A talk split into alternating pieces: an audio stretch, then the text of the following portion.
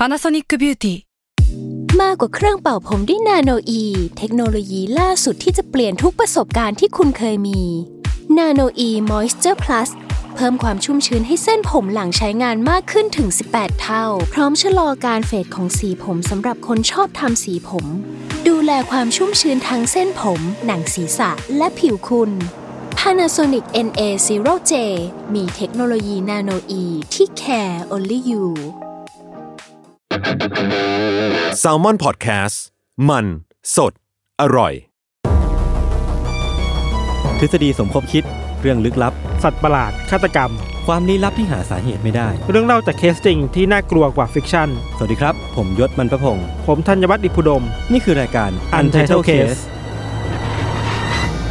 สวัสดีครับ ยินดีต้อนรับสู่รายการ Untitled Case ตอนที่ 179 ครับผม ครับ วันนี้เรามีแขกรับเชิญสุดพิเศษมาในโลเคชันที่เราไม่เคยถ่ายทำมาก่อน ก็ห้องนี้แหละ ก็คือพี่ทัน สวัสดีครับ แนะนำตัวเลยครับเขาเห็นกันหมดแล้วคือพี่หมอตังครับผมครับสวัสดีครับ อันนี้คือเขาเห็นตังอยู่แล้วใช่ไหมฮะ ใช่ครับใช่ใน YouTube น่าจะเห็นเราก็พี่ตังแบบอยู่แล้วแนวสบายแบบสบายสบายสบายเรียกได้ว่าเจีใส่ยมๆเสื้อมานะมา ใช่แล้วฮะ กลัวคนแบบไม่รู้จักโอ้โหเราก็เลยมันจะใส่มีใครเสื้อไม่รู้จักพี่เอางี้ดีกว่า ก็เลยก็เลยใส่เสื้อให้มันแบบเออเออเหมือนแบบ represent ตัวเองสักหน่อยครับเป็นเสื้อที่มี story นะมี story เออนะฮะก็คือ ไปชอบเสื้อร้านหนึ่งฮะเขาก็จะเป็นเสื้อที่ทำออกแนวแบบอ่าอืมแบบเอาดาราเอ parody บี parody มาทำอ่าอ่าหรือว่าอ่าเอาแบบอ่ามุกของหนังเอามาอ่าทำบนเสื้ออย่างเงี้ยครับแล้วเราก็ครับทักไปอืมแบบซื้อเขาเอ้าปรากฏว่าเขาฟังช่องเราอยู่อ่าเขาก็เลยบอกเฮ้ยงั้นเดี๋ยวเขาเนี่ยออกแบบให้ตังเลยเออเอาเป็นแบบของตังแล้วก็แบบมีแค่ตัวเดียวบนโลกนี้อะไรแบบเนี้ยครับอ่า ก็เลยได้อันนี้มาโคตรเท่ฮะใช่มีมีโค้ดด้วยนะฮะไม่รู้ตับหรือไตเธอเลือกอะไรแต่หัวใจเลือกเธออ่าก็ปี้ได้อยู่เรียกว่าเป็นถือโค้ดว่าที่เหมาะกับคนดีที่เล่าเรื่องฆาตกรมากใช่ไหมมากฮะแบบเราเดินไปเราก็ต้องเออให้คนได้เห็นบ้างนะฮะครับอ่าครับอะเล่าเล่าที่มาก่อนคือช่วงหลังๆอะเรามีไปคอลแลบกับพี่ตังหลายครั้งเหมือนกันอืมครับแล้วก็ได้ได้รู้จักกันก็เลยถือโอกาสชวนพี่ตังมาออกรายการของเรา หรือว่าแบบเราไปหาตังค์ที่บ้าน อื มตังค์ก็มาหาเราที่บ้านแทน ใช่ คือไม่ไกลกันเลยนะฮะ ไม่ไกล ไม่ไกลไม่ไกลไม่ไกลไม่ไกลรัชดาไม่ไกลกับ ทาวน์อินทาวน์ทาวน์อินทาวน์ ใช่ครับใกล้ๆคือเดินทางกันเลยจริงๆระยะทางไม่ไกล แต่เนี่ยรถติดแต่รถเราติด ใช่ใช่ครับใช่ ครับ ก็ไหนๆพี่ตังมา มาอยู่ในบรรยากาศของรายการที่เป็นธีมปกติของเราเนี่ย ครับ เราก็เลยคิดธีมขึ้นมา เพื่อที่จะเล่าแบบเป็นการต้อนรับพี่ตัง อืมอ่าเราตั้งชื่อธีมว่า Doctor Death อืม เสื้อกาวน์และคาวเลือดอะไรไม่รู้สักอย่างพี่โจตั้งมาเมื่อกี้หรอ ใช่ ใช่เสื้อกาวน์และคาวเลือดอ่าคือเป็น host ที่เราไม่ต้องจำอะไรก็ได้นะฮะคือแบบอ่าอยากพูดอะไรก็ได้ อันนี้คือใช่อันนี้คือ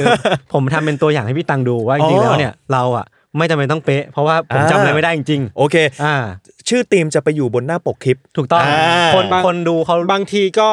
ชื่อทีมก็ผิดอ่าโอเคตัวเลขก็ผิดใช่โอเคก็ให้หน้าปกคลิปเป็นจุดเฉลยว่าผิดหรือถูกถูกต้องอ่าครับแล้วคนฟังเขาก็คิดว่าเราเล่นมุก ทั้งนี้จริง ๆ แล้วอะกูลืม โอเคโอเคครับอะงั้นนี้ผมผมเริ่มก่อนได้ฮะฮะครับคือ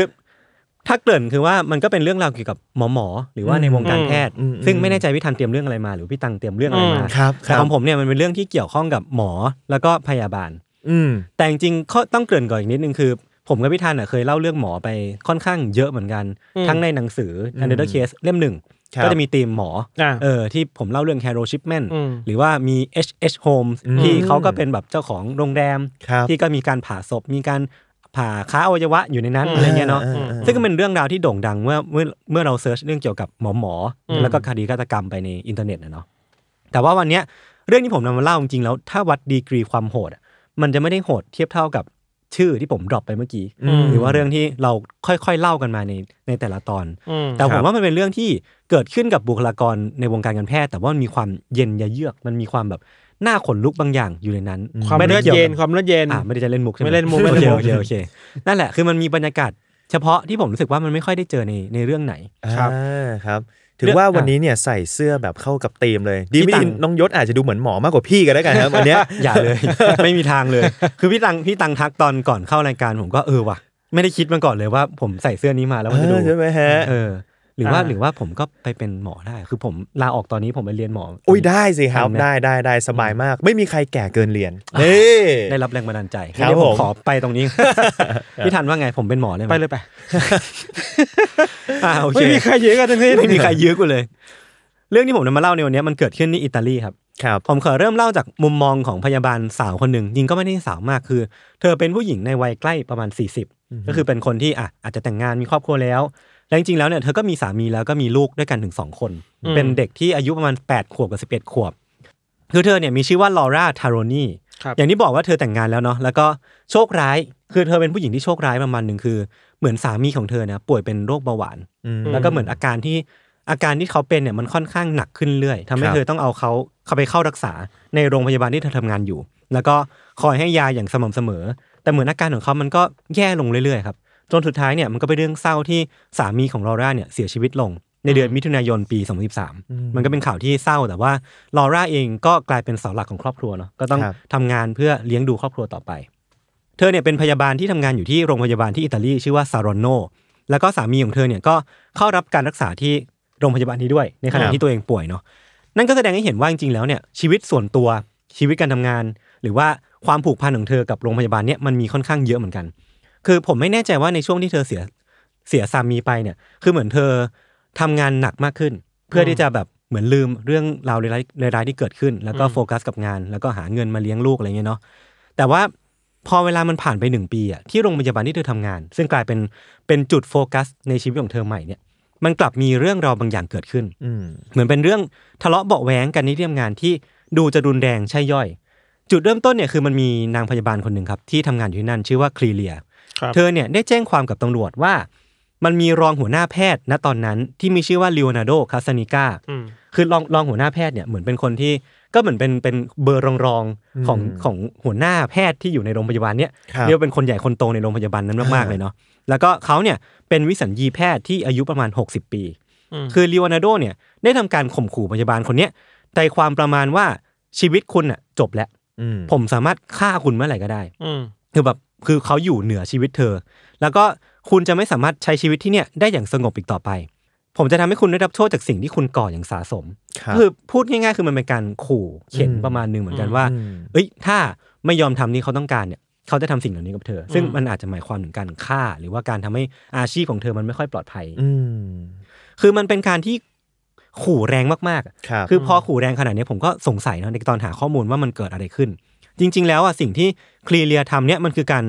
ตั้งข้อสงสัยถึงความไม่ชอบมาปรากฏบางอย่าง ที่เกิดขึ้นในโรงพยาบาล ตอนอืมที่เลโอนาร์โดเนี่ยเป็นคนดูแลมคือเหมือนว่าในช่วงเวรที่เลโอนาร์โดเป็นหัวหน้าเวรอยู่อะมันมีความแปลกๆบางอย่างเกิดขึ้นแปลกใช่ใช่ๆครับ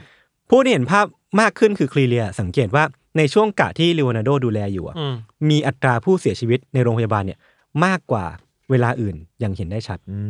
มเออคือ ถ้าสมมติว่าอันนี้สมมติเป็นตัวเลขเนาะ คืออาจจะมีช่วงเวลาที่เลโอนาร์โดดูดูอยู่ประมาณแบบสิบเปอร์เซ็นยี่สิบเปอร์เซ็นของทั้งเวลาทั้งหมด อาจจะเทียบกับหมอคนอื่น แต่ในช่วงสิบเปอร์เซ็นยี่เปอร์เซ็นนั้นน่ะมันมีการเสียชีวิตมากขึ้นมากกว่าในช่วงเวลาอื่นหลายต่อหลายเท่า ช่วงเข้าเวรเนี่ยนี้เหรอเออเออเออซึ่งมันก็เป็นตัวเลขที่ค่อนข้างน่าแปลกใจแล้วก็น่าสงสัยว่าทำไมในช่วงเวลาที่เลโอนาร์โดดูแลอยู่มันมีอัตราผู้เสียชีวิตเยอะจังครับ ซึ่งเอาจริงๆแล้วเนี่ยถ้ามันไม่ได้เยอะจนน่าผิดสังเกตอะมันก็คงไม่มีการเรียกร้องเกิดขึ้นเนาะตัวคลีเลียเองเนี่ยก็ไม่ใช่คนแรกที่พูดเรื่องนี้เว้ยไม่ใช่คนแรกที่ตั้งข้อสงสัยกับเลโอนาร์โดตั้งแต่ปี 2013เนี่ยมันมีสตาฟในโรงพยาบาลเนี่ยหลายคนที่ฟ้องเรื่องเนี้ยกับทีมบริหารของโรงพยาบาลให้ลองตรวจสอบเลโอนาร์โดดูหน่อยได้ไหมอืมว่าเขามีการทุจริตหรือว่ามีความแบบประพฤติอาชีพอย่างไม่ชอบหรือเปล่าหรือไม่โปร่งใสหรือเปล่า เออทำให้มีคนมีคนตายเยอะจัง มันก็ได้ผลออกมาครับว่าเออมันไม่ได้มีมูลอะไรขนาดนั้น มันเหมือนว่า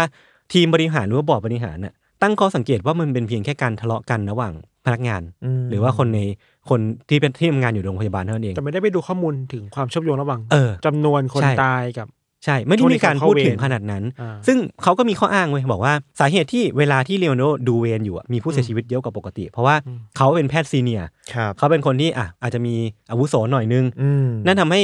เคสที่เขาได้รับการดูแลจะเป็นเคสที่แบบค่อนข้างหนัก อืมอ่า ก็เป็นไปได้ว่านั่นจึงเป็นสาเหตุที่ทำให้มีผู้เสียชีวิตเยอะกว่าปคือกอัติตราเนอะ การตายเนี่ยมันน่าจะสูงมากกว่าปกติอยู่แล้ว ใช่ ถ้าเป็นคนไข้ที่ป่วยแบบเนี้ยหนักอย่างเงี้ยถูกต้องไม่ถูว่ากต้อง ใครมาเนี่ยก็อาจจะไม่รอดอยู่แล้วใช่ อันนี้รับคือสิ่งที่อืมทางทีมบอร์ดบริหารพูดออกมา ครับ แล้วก็ใช้เป็นการปิดเรื่องนี้ไปเนาะ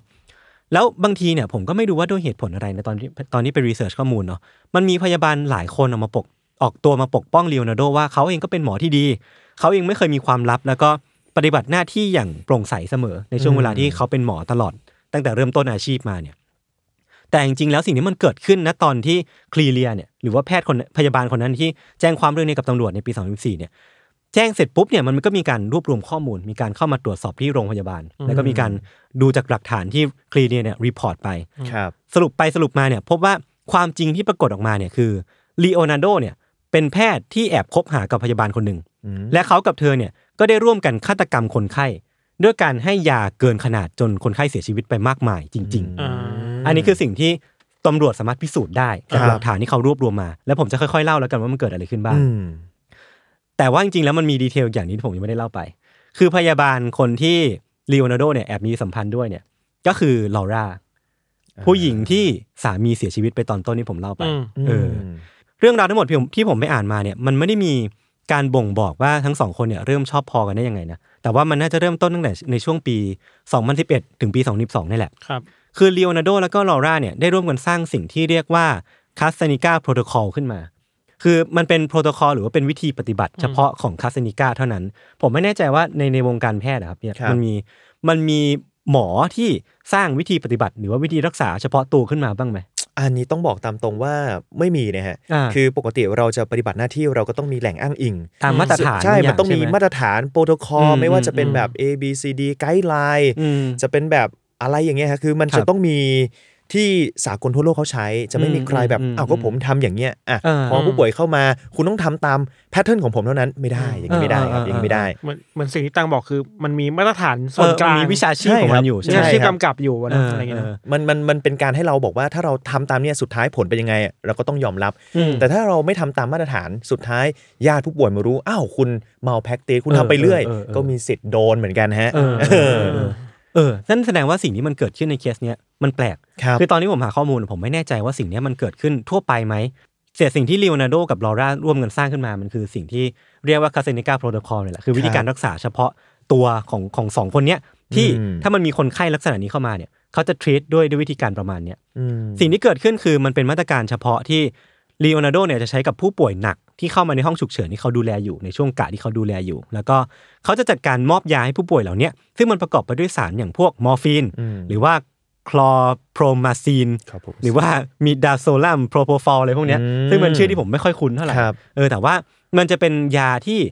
ถูกให้ในปริมาณที่มากจนคนไข้เหล่าเนี้ยเสียชีวิตได้อ่าเออคือถ้าถ้าวัดกันในแง่ concept คืออะคนไข้เหล่าเนี้ยเข้ามาด้วยอาการที่หนักครับ จนแบบอาจจะเป็นอาการโคม่าอืมสิ่งที่ลีโอนาร์โดแล้วก็ลอร่ามอบให้เนี่ยมันคือการตัดชีวิตเขาไปครับ ซึ่งมันก็มีความคาบเกี่ยวกัน อาจจะมี มี keyword ที่เด้งขึ้นมาว่ามันคือการ euthanasia หรือว่าการุญยฆาตหรือเปล่าอืมแต่จริงๆมันมันไม่ใช่ เพราะว่าครับคนไข้เหล่าเนี้ยที่อยู่ในคาซานิก้าโปรโตคอลเนี่ยไม่ได้ไม่ได้เซ็นบายยินยอมครับไม่ได้ไม่ได้ยินยอมกับพฤติกรรมที่คาสนิกาทำเลยอืมทำให้การกระทำโดยพลการทั้งสองคนเนี้ยมันคือการฆาตกรรมดีๆนั่นเองใช่เออแล้วใช่มันก็ไม่ได้มีข้ออ้างว่าทำไปเพื่อเจตนาดีว่าอยากให้ผู้ป่วยพ้นทุกข์เพราะว่ามันมีกรณีหนึ่งครับที่มันมีผู้ป่วยคนหนึ่งเข้ามาในใน ห้องฉุกเฉินที่คาสนิก้าแล้วก็ลอร่าเนี่ยดูแลอยู่ อืมปรากฏว่าเขาก็เสียชีวิต แต่อาการที่เขาเข้ามาพี่ตังพี่ทัน มันแค่อาการไหลหลุดเท่านั้นเองอะอ่าเออ คือแบบไหลหลุดเข้ามาห้องฉุกเฉิน แล้วก็เข้ามาดูแลอาจจะมีการดมยาหรือว่าเพื่ออมผ่าตัดหรือว่าเพื่อรักษาอะไรบางอย่างอืที่ผมมไม่แน่ใจเนาะแต่ว่าผลปรากฏว่าเขาอะเสียชีวิตเออเพจากราะว่าอาดูการจากที่มันไม่เกี่ยวข้องยาที่เขาจะให้ได้เนี่ยอืมมันก็มียาหลายตัวมันเขาเรียกว่าเป็นกลุ่มพวก ระงับประสาทกล่อมประสาทหมดเลย อ่าอย่างครับ มอร์ฟีนเนี่ยให้มากไปก็กดอาการหายใจ อืมอืมอืม หรือว่า propofol ที่บอกไป อ่า อันนั้นที่จริงเขาใช้แต่ในห้องดมยานะฮะอ่าก่อนจะผ่าเต้าเท่านั้นคุณถึงจะไปดม ครับ ไม่มีใครอยู่ดีๆมาให้กันหรอกฮะ อ่าอ่าใช่ครับอ่าคือเขาอาจจะใช้ใช้ข้อได้เปรียบที่เขาเป็นวิสัญญีแพทย์ด้วยมั้งมเออแล้วก็แบบใช้สารต่างๆ นานาในปริมาณที่ มากเกินกว่าที่ควรจะใช้ เหมือนเหมือนรู้ช่องว่าใช้ยาพวกเนี้ยเป็นปกติอยู่แล้วแหละ ครับเออเพราะฉะนั้นถ้าใช้มากเกินไปมันอ้างได้ว่านี่ไง เออมใช้ยาเกินไปมันใช่เกินขนาดใช่ใช่ ไม่ได้ตั้งใจอะไรเงี้ย คือวางแผนมาแล้ว ครับคือในช่วงปี 2011 แล้วก็คือในช่วงปี 2011 ถึงปี 2014 ที่คาสินิการโปรโตคอลเนี่ยมันยังแอคทีฟอยู่ครับ อืมมันมีกว่า 40 เคสการตายปริศนาที่น่าสงสัยว่ามีส่วนเกี่ยวข้องกับทั้งสองคนนี้แหละ ครับ ซึ่งถ้าสมมติว่ามันเป็นทั้งหมดนั้นเกี่ยวข้องกับทั้งสองคนนี้จริงอะ แปลว่าเขาจะมีส่วนเกี่ยวข้องกับการฆาตกรรมคนไปมากกว่า 40 คนอืมซึ่งก็เป็นตัวเลขที่น่าตกใจมากครับๆคือการมีอยู่ของสิ่งเนี้ยที่เหมือนว่าทั้งสองคนนี้จะสามารถฆ่าใครก็ได้เนี่ย ประกอบกับอำนาจในโรงพยาบาลที่เขาก็เป็นคนตำแหน่งใหญ่โตเนาะทำให้เขาเองไม่ได้รับการสงสัยเว้ยซึ่งการไม่ได้รับการสงสัย การที่สามารถฆ่าคนต่อเนื่องได้เรื่อยๆเนี่ย ผมว่ามันนำมาสู่การที่ทั้งสองคนเริ่มได้ใจอะอืมเริ่มรู้สึกว่าตัวเองมีชีวิตที่เหนือกว่าคนอื่น สามารถควบคุมการความเป็นความตายของผู้ครับคนได้ที่ในในการดูแลของเขาเนาะเริ่มรู้สึกว่าตัวเองเนี่ยเป็นพระเจ้าที่จะสามารถทำอะไรก็ได้ แล้วพวกเขาเนี่ยก็เริ่มขยายห้องปฏิบัติงานของตัวเองเนี่ยไปในวงกว้างมากขึ้นอืมคือตัวลอร่าเนี่ย คือเธอเคยสารภาพกับเลโอนาร์โดผ่านทางโทรศัพท์ครับว่า เธอมีความต้องการที่จะฆ่าคนมาตั้งนานแล้วครับตั้งแต่ก่อนหน้าที่จะรู้จักกับเลโอนาร์โดอีกอืมเออ เธอเนี่ยต้องการทำมันเว้ย ประกอบกับว่าเธอเนี่ยมีความเครียดแค้นสามีตัวเอง แล้วก็คุณแม่ของตัวเองตั้งนานอยู่แล้ว ด้วยสาเหตุที่เธอตั้งข้อสังเกตเอาเองว่าทั้งสองคนน่ะเป็นชู้กันครับเหมือนไม่ได้มีหลักฐานไม่ได้เราไม่รู้ว่ามีหลักฐานหรือเปล่า แต่ว่ามันเป็นสิ่งที่ที่ลอร่าเนี่ยตั้งข้อสังเกตว่าทั้งคนทั้งทั้งสองคนเป็นชู้กัน แล้วก็อืมอยากที่จะใช้ความต้องการในการฆ่าของตัวเองเนี่ยในการลงโทษสองคนนี้ซะอืมนั่นจึงทำให้เธอเนี่ยปรึกษาลีโอนาร์โดว่าจะจะทำยังไงดี จะฆ่าสองคนนี้ยังไงดี สุดท้ายทั้งสองคนเนี่ย ก็ใช้วิธีที่โหดร้ายมากเว้ยคือลอร่าเนี่ยไปหลอกสามีของตัวเอง ให้เข้าใจว่าตัวเองเนี่ยเป็นเบาหวานครับทางนี้นี่เขาไม่ได้เป็นอืมเหมือนใช้หลักฐานหรือว่าเอกสารทางการแพทย์ปลอมๆ ขึ้นมา บอกว่า เอ้ย คุณเป็นเบาหวานนะอืมเข้ามารับการรักษากับโรงพยาบาลที่ที่ฉันทำงานอยู่สิครับ ซึ่งก็มีเลโอนาร์โดรออยู่อ่าสิ่งที่เกิดขึ้นก็คือมีการมอบยา มีการให้อินซูลินที่เกินขนาด แล้วก็ยาต่างๆที่เขาไม่จำเป็นต้องใช้ครับซึ่งมันเป็นปริมาณที่มากเกินทำให้ร่างกายของเขามันทรุดโทรมลง แล้วก็นำไปสู่การเสียชีวิตของเขาในที่สุดครับมันคือวิธีคาส a นิก้าโปรโตคอลที่เราพูดมาตั้งแต่เมื่อกี้เนาะแต่ว่ามันแค่ไม่ได้อยู่ในห้องโรงพยาบาลอีกต่อไปแล้วอะ มันเริ่มก้าวข้ามหรือว่าขยายพรมแดนของมันไปสู่ในในบ้านของของลอร่าแล้วด้วยครับผมรู้สึกมันมันค่อนข้างอันตรายขึ้นเรื่อยอืมๆคือมันมีรายงานจากเพื่อนร่วมงานครับว่าทันทีที่สามีแล้วก็แม่ของลอร่าที่จะเสียชีวิตหลังจากสามีเขาไปเนี่ย ตายเนี่ย คือลอร่ากับเลโอนาร์โดอะ เหมือนแสดงความรักต่อกันในพื้นที่ทำงานเนี่ยอย่างเปิดเผยมากขึ้นเว้ยคือเหมือนแบบมันไม่มีอะไรขวางกั้นพวกเขาแล้วอะโจงครึ่มไปเลย เออคือเขาสามารถแบบแสดงความรักกอดกันหอมแก้มกัน หรือว่าพูดบอกรักกันในที่ทำงานได้อย่างครับอย่างสบายใจมากขึ้น อืมอืมอืม คือมันมันเห็นได้ชัดมากๆว่าพวกเขาเนี่ยมีความสุขแบบออกหน้าออกตา แต่มันก็มันยังไม่พอเว้ย สำหรับทั้งทั้งสองคนว่าอิสระที่เขาได้รับมาจากการฆ่าคนเนี่ย มันยังไม่ถึงขั้นที่เขารู้สึกว่าเขาสามารถเป็นตัวเองได้เต็มที่ครับแน่นอนไหมสิ่งที่เขาต้องทำต่อมาคือการฆ่ามากขึ้นอืมเพื่อให้เขามีอิสระมากขึ้น คือเขาก็เลยวางแผนที่จะจัดการสมาชิกครอบครัวคนอื่นๆต่อ คือพวกเขาเนี่ยคุยกันผ่านโทรศัพท์ครับปรึกษากันว่าจะจัดการใครต่อดีอืมคือรายชื่อที่ปรากฏออกมาในบทสนทนาเนี่ยมันมีตั้งแต่พี่สะพ้ายแม่ยายญาติคนนั้นญาติคนนี้ คือเขาพูดกันแบบเปิดเผยมากๆเว้ยว่าแบบเหมือน เอ้ยอยากฆ่าใครต่อเขาพูดชื่อคนนั้น พูดชื่อคนนี้ออกมาแบบน่าตาเฉยมากครับ ๆ มันเหมือนว่าการฆ่าคนสำหรับสองคนเนี้ยมันง่ายดายมากอืม ๆ มันไม่ใช่เรื่องที่หืมต้องเค้นพลังชีวิตหรือว่าพลังใจใด ๆ เหมือนชวนมากินข้าวเย็นที่บ้าน เออสำหรับผมมันครับ ประมาณนั้นเลยคือแบบแค่อยากฆ่าก็คือฆ่าได้เลย อืม คือเลโอนาร์โดเนี่ยยอมรับออกมาผ่านทางโทรศัพท์ว่า การฆ่าคนไข้เนี่ยทำให้เขารู้สึกว่าตัวเองเนี่ยเป็น angel of death หรือว่าเป็นยมทูตแล้วกันเป็นเทวทูตแห่งความตาย ครับ และจริง ๆ แล้วเนี่ยเขาเนี่ยแหละที่เป็นพระเจ้า อืมคือผมรู้สึกว่าเรื่องนี้มันไปกันใหญ่ตรงที่อะมันคือการฆ่าคนโดยใช้วิชาชีพ โดยใช้การปฏิบัติที่ไม่ถูกต้อง แต่สำหรับผมมันมันน่าขนลุกตรงที่การฆ่าคนโดยง่ายดายเนี่ยมันนำไปสู่ความบิดเบี้ยวที่เกิดขึ้นในจิตใจของคนที่ที่ทรีตตัวเองเหนือกว่าคนอื่นอะครับ สำหรับผมเรื่องนี้มันค่อนข้างน่ากลัวมากๆเนาะ อืม แต่ว่าตัวลอร่าเองเนี่ยก็ไม่แพ้กันเว้ยคือขอบเขตเรื่องการพูดถึงคันฆาตกรรมของเธอเนี่ยมันไม่ใช่แค่การพูดคุยกับลีโอนาร์โดผ่านทางโทรศัพท์แหละแต่มันลามไปถึงการพูดคุยกันในครอบครัวของเธอด้วยอืมซึ่งครอบครัวของเธอตอนเนี้ยสามีเธอเสียชีวิตแล้วนึกว่าแม่ของเธอก็ตายแล้วจากการฆาตกรรมของทั้งสองคนครับมันเหลือแค่ลูกของเธออืมนั่นแปลว่าเธอเนี่ยพูดเรื่องการฆาตกรรมกับลูกๆของเธอด้วยอืมคือมันมีบันทึกเสียงที่บันทึกว่าลอร่าเนี่ยพูดถึงการฆาตกรรม คุณย่ากับคุณน้าของเด็ก ๆ เหล่าเนี้ย ก็คือแบบเป็นเป็นแม่ของสามีเธอ แล้วก็น้องสาวของของสามีเธออะไรเงี้ยพูดถึงการฆ่าพวกเขาอย่างเปิดเผยมากๆกับเด็ก ๆ แล้วก็พูดถึงว่า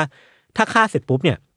เราจะทำยังไงให้มันเป็น perfect crime หรือว่าเป็นฆาตกรรมที่สมบูรณ์แบบ ไม่สามารถมีใครจับได้อืมอันนี้คือดีเทลที่ผมเล่าแบบข้ามๆแล้วกันนะอืมคือเธอเนี่ยพูดกับลูกว่าถ้าจะฆ่าคนเนี่ยเธอต้องฉลาด และก่อการฆาตกรรมที่สมบูรณ์แบบนะต้องใช้ยา มันถึงจะทำให้เธอฆ่าได้แบบไม่ทิ้งร่องรอยเอาไว้อืมแล้วต้องมานั่งคิดนะว่าจะจัดการกับศพยังไง มันไม่ได้หายไปแบบง่าย ๆ อย่างที่คิดนะพวกเธอจะทำไงในเมื่อเราไม่ได้เลี้ยงหมูแล้วอะคือการบทสนทนาแบบเนี้ยมันค่อนข้างน่าแปลกใจสำหรับผม คือมันอ่าหนึ่งเลยคือมันไม่ใช่สิ่งที่เราจะพูดคุยกันในครอบครัวเป็นเรื่องปกติแน่อืมๆแล้วก็การที่บอกว่าเราไม่ได้เลี้ยงหมูทำให้ไม่มีความสามารถในการจัดการกับศพเนี่ยมันแปลว่าก่อนหน้าเนี้ย เคยทำอะไรมาบ้างมันเคยทำอะไรมาแล้วหรือเปล่า เออ อาจจะเออหั่นเอาไปให้หมูกินอะไรอย่างงี้ใช่ไหมเพราะว่าฮะก่อนหน้าเนี้ยลอร่าแล้วก็สามีเนี่ยเปิดฟาร์มด้วยกันอืมแล้วก็ฟาร์มเนี้ยมันก็เป็นมันก็เจ๊งไปครับทำให้เธอเนี่ยต้องดิ้นรนหาเงินมาเลี้ยงมาจุนเจือครอบครัว นั่นก็เลยเป็นสาเหตุว่าทำไมเธอถึงต้องการที่จะฆ่าแม่สามีแล้วก็น้าของของเด็กๆไปครับเพื่อเอาเงินมรดกมามาใช้หล่อเลี้ยงครอบครัว อืมคือ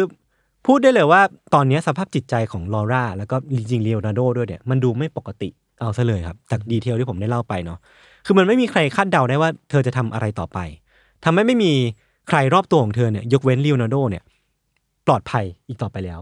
ครับคืออันนี้เป็นดีเทลที่ผมรู้สึกว่าน่าขนลุกที่สุดของเรื่องนี้คือ เธอเนี่ยเรียกลูกๆของตัวเองว่า Blue Angel แล้วก็ Red Angel ก็คือแบบเป็นเทวดาสีฟ้าแล้วก็เทวดาสีแดงเนาะอืม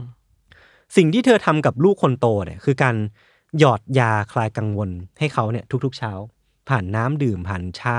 ให้เขาดื่มทุกๆเช้าอืมจนร่างกายของเขาเนี่ยมันเริ่มแย่ลงเรื่อยครับๆจนเริ่มแบบส่งผลต่อการลุกขึ้นไปเรียน หรือว่าเริ่มส่งผลกับการใช้ชีวิตอืมแล้วก็เธอเนี่ยเคยพูดคุยกับลีโอนาร์โดผ่านทางโทรศัพท์ครับว่า ถ้าคุณต้องการอะ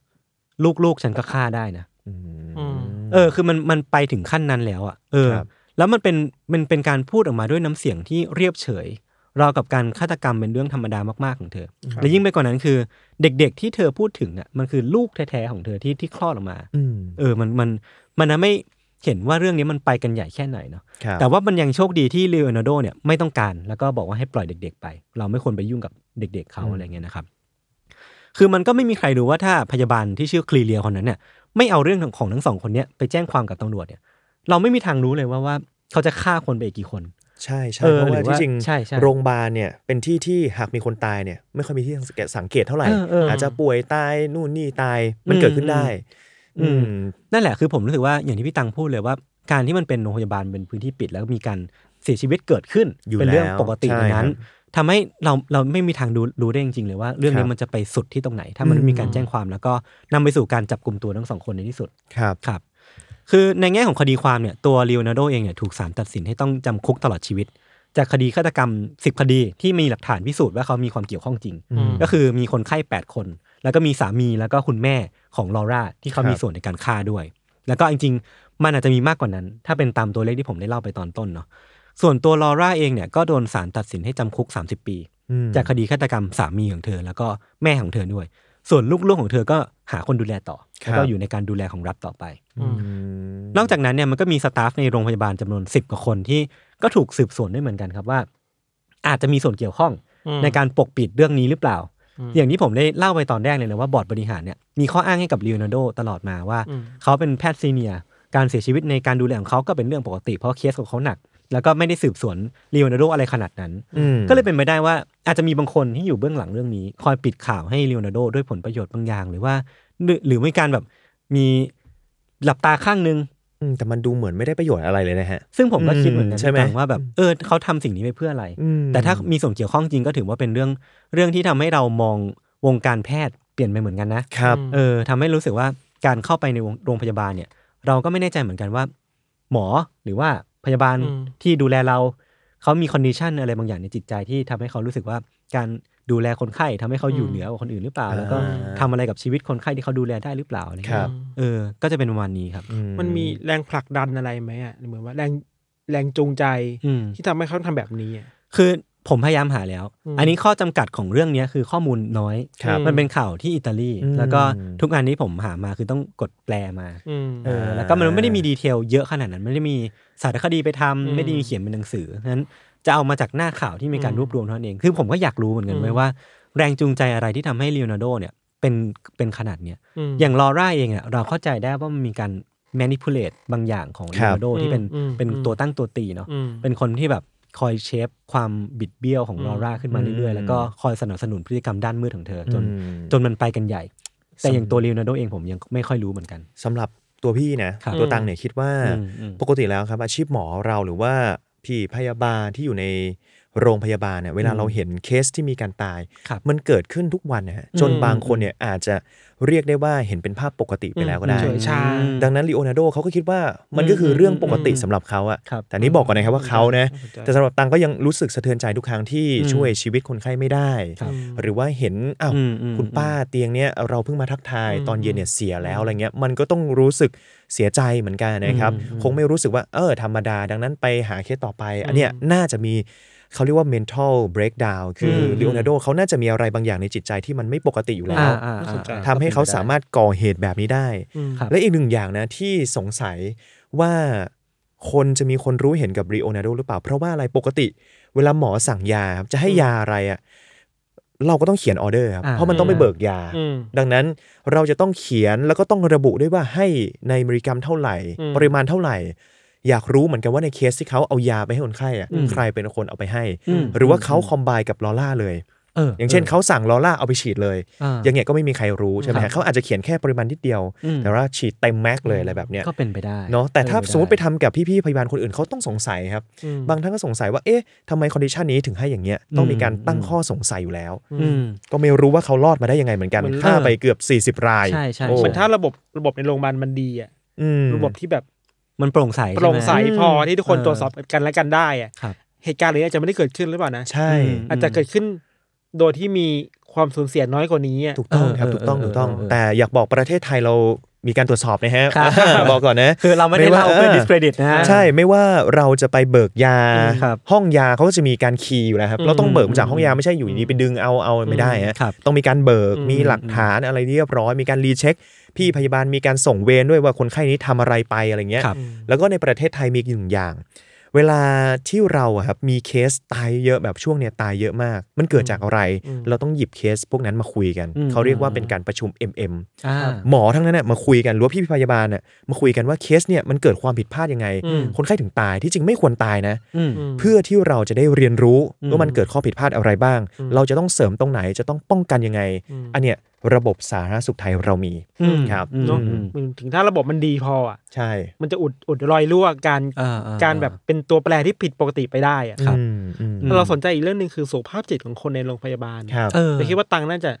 บอกพูดได้ได้มากกว่าพวกเราคืออืมมันมีการช่วยเหลือมันเช็คอัพยังไงไหมหมอคือเครียดมากแบบใช่ใช่ครับอย่างเงี้ยต้องต้องยอมรับว่าอาชีพเราก็เป็นหนึ่งในอาชีพที่ก็มีความเครียดเหมือนกันครับอืมีความรับผิดชอบที่เราต้องแบกรับมีภาระอืมที่ต้องแบกรับเหมือนกันอะไรแบบนี้ครับ ดังนั้นปฏิเสธไม่ได้ว่ามันอาจจะหนักทั้งกายและใจอืมกายพักผ่อนมันหายครับอืมแต่บางทีใจเราอะครับอืมเราก็คิดซ้ำๆเนี่ยแต่โชคดีคืออย่างตังเนี่ยเวลาอืมมีอะไรเครียดๆเราสามารถเดินหาอาจารย์ที่เป็น จิตแพทย์ได้เลย อ่า ปรึกษาได้เลย ครับขอเข้าคุยได้เลย อืม ก็จะมีการคอนซัลท์แล้วด้วยความที่หมอเราเรารู้อยู่แล้วว่า ความเครียดมาจากไหน ซึมเศร้าอ่าอะไรพวกเนี้ยมันเป็นเรื่องปกติที่เกิดขึ้นได้ ครับ เราเลยไม่ไม่รอที่จะไปปรึกษาอืมอืมอืม อืมก็อยากบอกกับทุกคนเหมือนกัน ครับ ผู้คนอ่าทุกคนที่บ้านเนี่ยครับครับประชาชนเราถ้ามีความเครียดมีอาการซึมเศร้าอะไรแบบเนี้ยอืมปรึกษาได้เลยอืมไม่ต้องกลัวอืมแล้วก็ไม่ต้องอายแล้วสมัยเนี้ยครับอืมครับมันเป็นเหมือนสิ่งธรรมดาทั่วไปที่มันสามารถเกิดกับจิตใจเราได้อ่าอ่าเพราะยุคสมัยนี้เนาะ ทุกอย่างมันแบบเติบโตอย่างรวดเร็วอืมมันไปด้านหน้าอย่างรวดเร็วบางที เราเห็นคนนู้นคนนี้คนนี้อะไรเงี้ยมันทำให้เราเก็บมาคิดเกิดความเครียดอืมภาระอืมอืมประจำวันก็มีความเครียด ดังนั้นปฏิเสธไม่ได้ว่ายุคนี้ครับเป็นยุคอืมที่คนป่วยเยอะทางอืมสุขภาพจิตครับดังนั้นครับปรึกษาได้อืมอืมอืมดีจังดีจังเออเนี่ยได้ได้ข้อมูลจากหมอตัวจริงเหมือนกันครับมันก็ดีครับอืมโอเค งั้นเรื่องผมก็ประมาณนี้ครับ ครับ เดี๋ยว เดี๋ยวก่อนไปอ่าไหนบอกว่าไม่โหดไงฮะไอ้ สี่นี่สิบโหดรายนี่ มันก็โหดอยู่โหดอยู่นะนะมันก็สิบกะโหลกอยู่คือนะคือจำนวนการเสียชีวิตอะเยครับอะครับผมอาจจะอาจจะไม่ใช่ทั้งหมด 40 ราย แต่ว่าครับก็ก็เกิน 10 แน่อ่าๆแต่มันไม่ได้มีเลือดสักหยดไงพี่อ่าเออเพียงแต่ว่าที่ผมรู้สึกว่ามันมันมันไม่โหดอะเพราะมันมีเลือด แต่ว่าอ่าในแง่ดีเทลมันน่าขนลุกบรรยากาศแล้วมันดูอึมครึมเนาะออแบบนั้นมากกว่ายิ่งจิตใจของคนที่เป็นผู้กระทำเนี่ยครับยิ่งโหดนะอืมแต่ว่าอืมอืมครับอะ ก็เดี๋ยวต่อที่เรื่องของพี่ตังนะครับอ้าวพี่ต้องมีด้วยเหรอครับนึกว่าอ้าวแบบเชิญมาเพื่อตัดสินว่าสองคนเนี่ยเฮ้ยใครจะได้เรื่องมาสิบ battle กะโหลกเหรอผมไม่สู้อ๋อคนไม่ใช่เหรอผมไม่สู้คน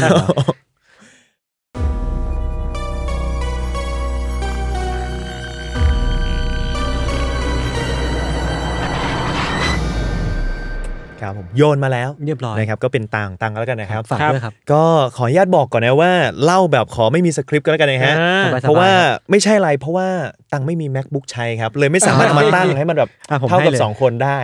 ผมให้อีกเครื่องหนึงครับตังไม่ใช่อะไรฮะคือที่จริงคดีเนี้ยมันเป็นคดีที่ตังอะเคยเคยไปดูมาแล้วครับเคยไปอ่านมาแล้ว เพราะว่าครับ จะหาเคสวันวาเลนไทน์ทอ่าำก็ไปผ่านตาเคสเนี้ยก็เลยอืมมันก็อยู่ในความทรงจำเหมือนกันก็เลยอืมอืมลองเอามาเล่าให้ฟังเหมือนแบบเพื่อนเล่าให้เพื่อนกันแล้วกันนะครับดีครับอาจจะผมเขาเรียกว่ารายละเอียดบางจุดเนี่ยอาจจะไม่ได้เป๊ะๆร้อยเปอร์เซ็นต์ได้ครับเอาจากความทรงจำเราเนี่ยแหละนะครับได้ครับ แล้วก็เดือนนี้อัดวันนี้พอดีอะเดือนแห่งวาเลนไทน์อ่าอ่าดังนั้นยังทันอยู่ยังถูกต้องทันอยู่ก็ต้องเป็นเคสที่มันเกี่ยวอะไรกับวันวาเลนไทน์ครับครับแล้วก็เรื่องราวนี้เกิดขึ้นกับครอบครัว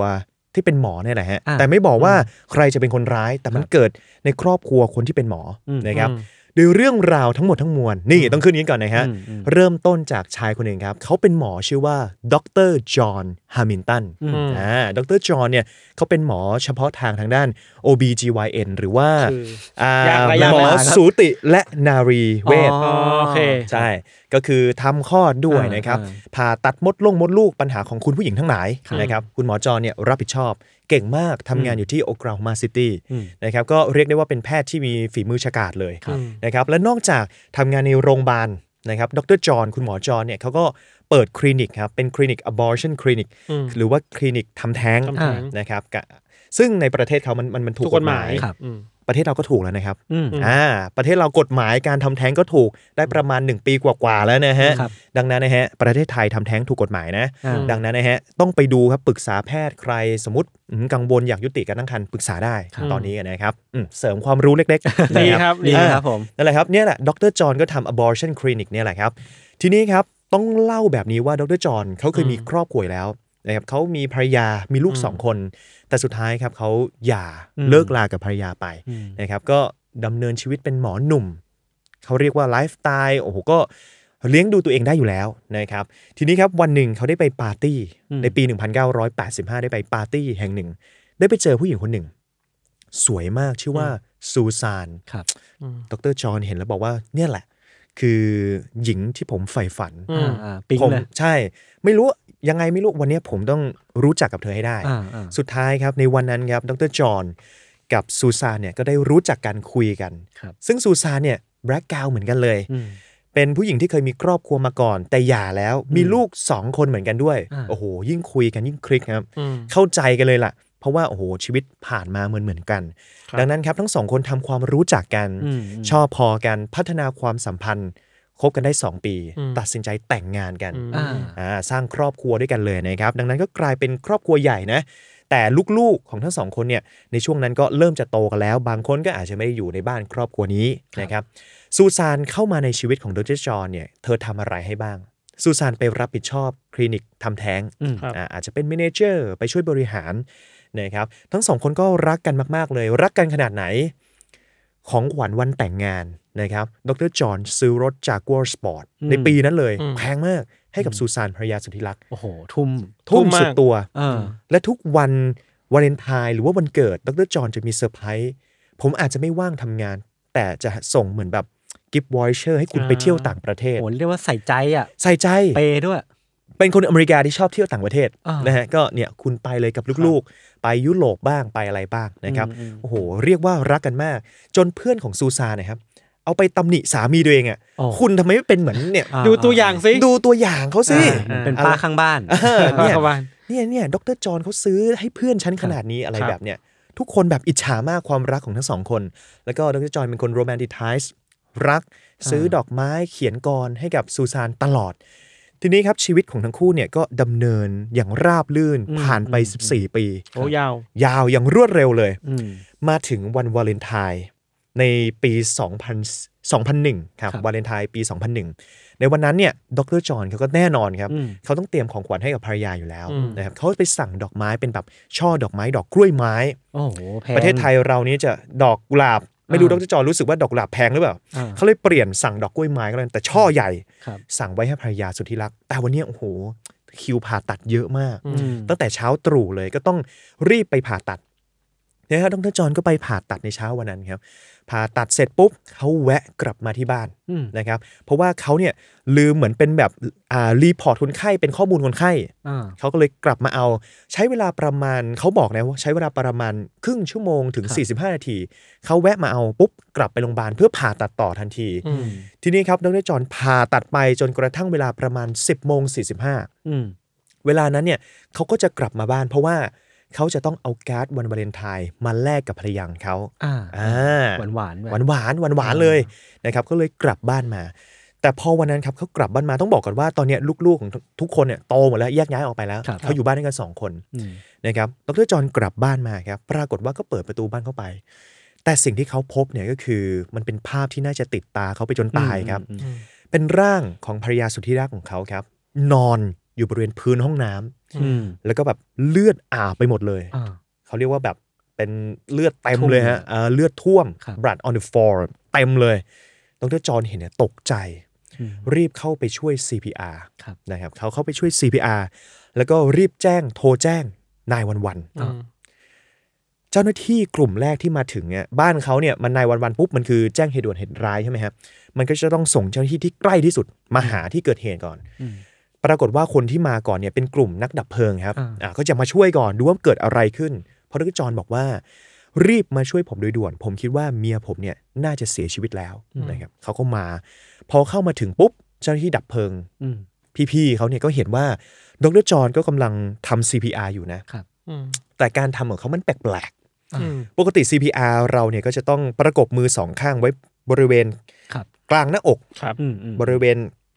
กลึงกลางราวนมอืมนะฮะแล้วก็ปั๊มลงไปอืมแต่ดรจอห์นตอนนั้นเนี่ยครับพยายาม CPR แบบเอามือข้างหนึ่ง กดหน้าอก อีกข้างหนึ่งกดบริเวณท้องสองปั๊มย่างพร้อมกันเออไม่รู้เทคนิคใหม่หรือเปล่าอ่าอาจจะเป็นจอห์นโปรโตคอลอ่าอ่าหรือเปล่าก็ไม่รู้เออเออแต่ตอนนั้นทุกคนก็รีบเข้าไปช่วยแต่ปรากฏว่าไม่ทันซะแล้วครับอืมซูซานได้จากไปแล้วนะครับตอนนั้นตำรวจก็ต้องมาที่บ้านเนี่ยโอ้โหมากันเต็มเลยตำรวจก็มาตรวจสอบ เอ๊ะ มันเกิดอะไรขึ้นกันแน่อืม นะครับ อย่างแรกเลย สอบถามดรจอห์นดรจอห์นบอกว่าเนี่ยมันอาจจะมีใครบางคนเข้ามาฆาตกรรมภรรยาของผมอืมเพราะว่าอะไรคลินิกที่ผมทำเนี่ยเป็นอืมคลินิกทำแท้งอืมที่จริงถูกกฎหมายแล้วนะครับอืมเสรีแล้วแต่จะมีกลุ่มคนที่ conservative อ่าอนุรักษ์นิยมที่ครับรู้สึกแอนตี้มากอ่ามัมันคือบาปโอ้โหครับพระเจ้าจะไม่รับคุณขึ้นสวรรค์มันขัดสกับหลักศาสนาใดๆใช่ ดังนั้นครับมีกลุ่มคนที่แอนตี้ต่อการทำแท้งเนี่ย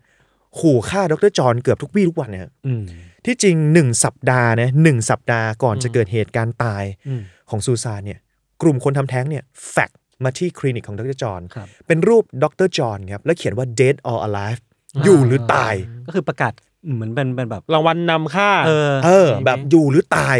อ่าและที่จริง2สัปดาห์ก่อนหน้าที่ซูซานจะตาย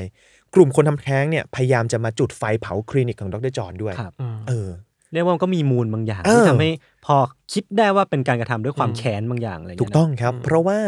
อย่างที่บอกว่าในสายตาคนด้านนอกอะสองสามีเนี่ยรักกันมากครับครับรักกันแบบสุดๆเลยฮะอืมดังนั้นมันก็ต้องเป็นใครบางคนอะที่ต้องแค้นเหมือนกัน คนร้ายอาจจะแค้นซูซานด้วยก็ได้ เพราะว่าซูซานเนี่ยเป็น manager ของคลินิกอ่าถูกไหมฮะอะครับก็ช่วยผัวทำใช่ไหมอืมดังนั้นอืมกูต้องรับกรรมไปอะไรแบบเนี้ย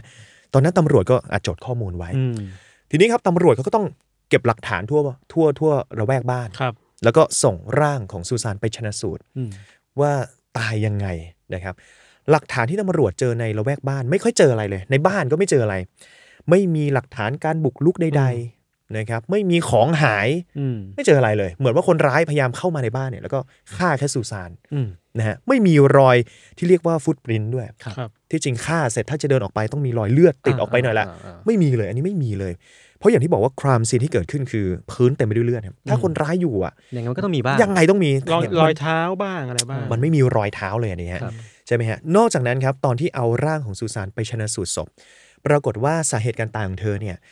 ไม่แน่ใจระหว่างสองอย่างอืมระหว่าง strangulation หรือว่าโดนลัดคออ่าเพราะว่า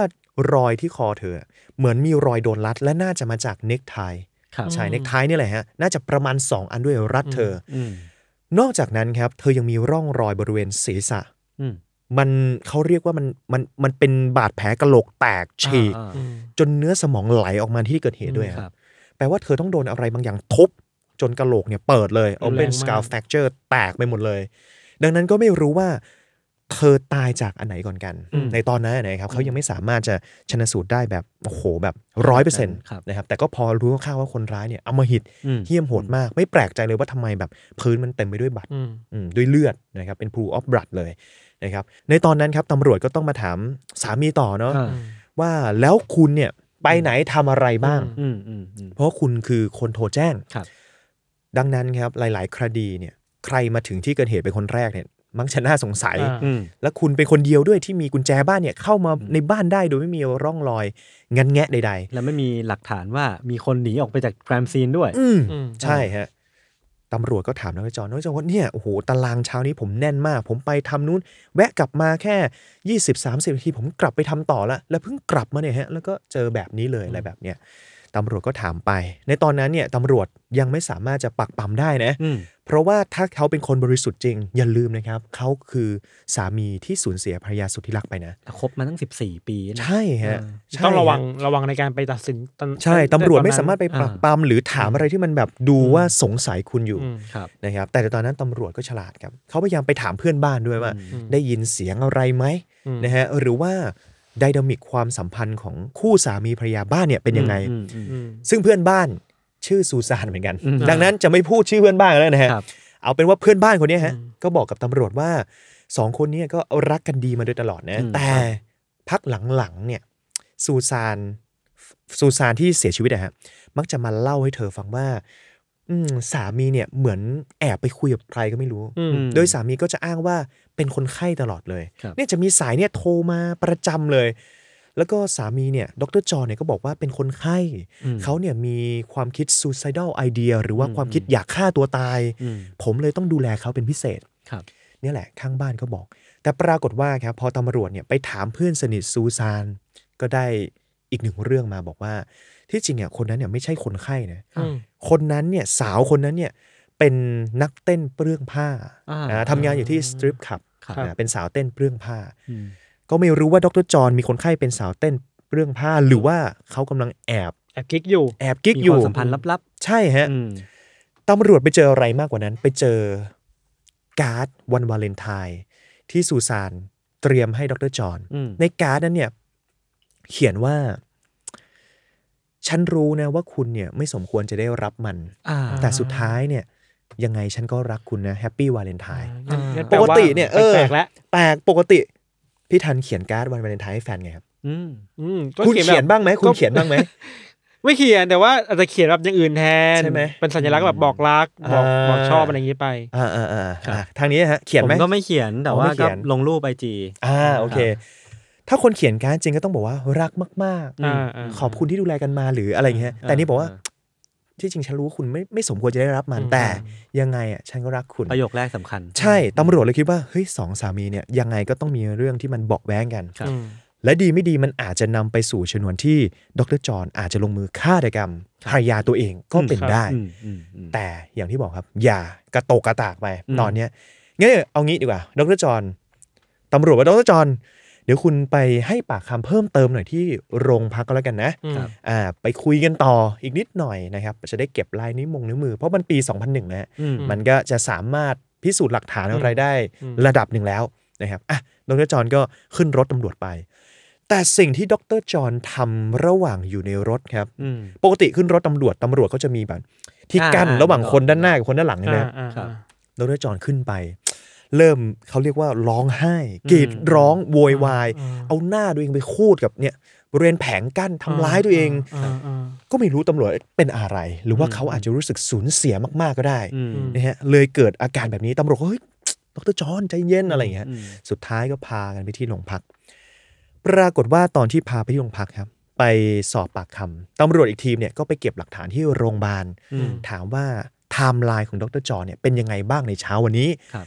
ปรากฏว่าจำได้ไหมในช่วงแรกที่ดรจอห์นให้ปากคำตำรวจ ว่ามันจะมีแว็บแรกเลยที่ตำที่ดรจอห์นแวะเข้าบ้านนะฮะอืมแวะเข้าบ้านในตอนนั้นประมาณ 30 นาทีเองครับครับ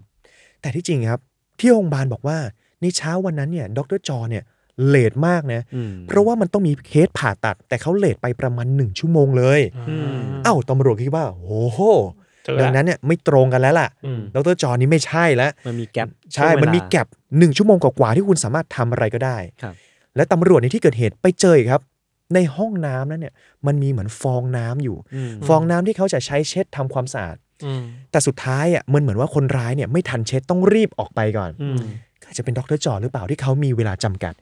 เขาอาจจะแค่อาบน้ำอืมทำความสะอาดร่างกายของเขาให้ไม่มีคราบเลือด แล้วเขาก็ออกจากบ้านไป มันเลยไม่มีฟุตปรินต์หรือว่ารอยเท้าที่เป็นรอยเลือดอืมตำรวจคิดว่าดรจอห์นเนี่ยน่าสงสัยมากอืมๆดังนั้นเราจะเอาอะไรไปตรวจดีล่ะ เพราะดรจอห์นเขาบอกว่าเขาไม่เกี่ยวตำรวจบอกว่ารถดีไหมอืมเพราะว่าถ้ามันช่วงแก็บเวลานั้นเน่ยเขาเข้ามาฆาตกรรมภรรยาอืมแล้วเขากลับไปโรงพยาบาลแปลว่าเขาต้องไปขับรถอืมกลับไปโรงพยาบาล เอารถไปตรวจดีกว่าอืมโปะเช็คเลยฮะพบมีรอยเลือดรอย DNA รอยทุกอย่างฮะที่ชี้ชัดว่ายังไงดรจอห์นเนี่ยก็ต้องสัมผัสกับเลือดของซูซานหรือว่าเนื้อเยื่อของซูซานอืมเพราะว่ามันไปติดตรงบริเวณพวงมาลัยรถของเขาอ่าอืมชัดเจนแล้วว่าไอ้ช่วงแก็บตอนนั้นที่แวะกลับมาบ้านแป๊บหนึ่งเนี่ยเขาต้องทำอะไรและออกมาขึ้นรถมี DNA ติดอต้ยู่องเจอศพก่อนแน่อืมใช่ ยังไงคือเลือดซูซานเป็หลัอะกฐานมัดตัวประมาณหนึงใช่ ต้องเสียชีวิตตั้งแต่ตอนนั้นแล้วๆครับหนำซ้ำครับ มาฟังการให้ปากคำของดรจอห์นซ้ำอีกครั้งอืมดรจอห์นเนี่ย โป๊ะแตกไปอีกหนึ่งอย่างอืมบอกว่าผมช่วย CPR ครับเรื่อง CPR นี่ก็แปลกๆเลยนะอืมที่กดทั้งหน้าอกทั้งท้อง แต่มันมีอีกหนึ่งอย่างที่แปลกบอกว่า ผมรู้นะ ผมเป็นหมอ ผมต้อง CPR แบบช่วยหายใจด้วยอืมพอพูดแบบนี้ขึ้นมา คนทั่วไปอาจจะไม่รู้จักว่าเวลาเรา CPR ก็ต้องกดไปเฉยๆใช่ไหมครับแต่ที่จริงถ้าใครทำเป็นหรือว่าบุคลากรทางการแพทย์เรารู้ว่า เราจะต้องทั้งกดหน้าอกเสร็จปุ๊บ 30 ครั้ง เราต้องเปลี่ยนไปเป่าปากครับอืมอืมอ่าเป็นอย่างเงี้ยสาครั้งเป่าปาก 30 ครั้งเป่าปากดรจอห์นบอกว่า ผมทำแบบนี้เลยอืมมันจะผิดได้ยังไงตำรวจก็เลยถามว่า อ่าตำรวจเนี่ยไปถาม พี่นักดับเพลิงที่เข้ามาครับบอกว่า พี่ดรจอห์นเนี่ยตอนนั้นเนยที่ปั๊มอยู่มีเลือดติดอยู่ที่ปากอ่าไหมเพราะว่าถ้ามีเป่าปากใช่มันเพราะถ้าคุณต้องมีลือดติดเป่าปากจริงอืมดรจอห์นต้องมีเลือดอืมแต่พี่ๆนักดับเพลิงบอกว่า ไม่เห็นนะไม่ได้เป่าปาก ไม่ได้เป่าปากอะไรเลยนะอืมผมไม่เห็นรอยเลือดติดอยู่เลยอืมมันก็เลยโป๊ะแตกอีกหนึ่งเรื่องครับว่าที่จริงอะคุณอาจจะไม่ช่วย CPR จริง ไม่ได้เป่าปาก แกล้งซีพีอาร์ปลอมปลอมๆครับอ่าอ่าตอนนั้นเนี่ยดรจอห์นตำรวจเนี่ยสงสัยที่สุดแล้วล่ะ ก็เลยจับเขาเลยครับนะครับออกหมายจับจับเขาเป็นผู้ต้องสงสัยในคดีฆาตกรรมซูซานภรรยาของเขาเองอืมแต่ด้วยความที่เขาอะครับ อ่าก็บอกตามตรงว่าก็สั่งสมเงินมาระดับหนึ่งทำงานอืมสั่งสมเงินจ้างทนายความดีๆได้อืมก็จ้างทีมทนายครับเอามาต่อสู้ในคดีนี้และคดีเนี้ยมันสู้ไปกันถึงชั้นศาลสูงสุดสุพรีมคอร์ t ของสหรัฐเลยนะครับ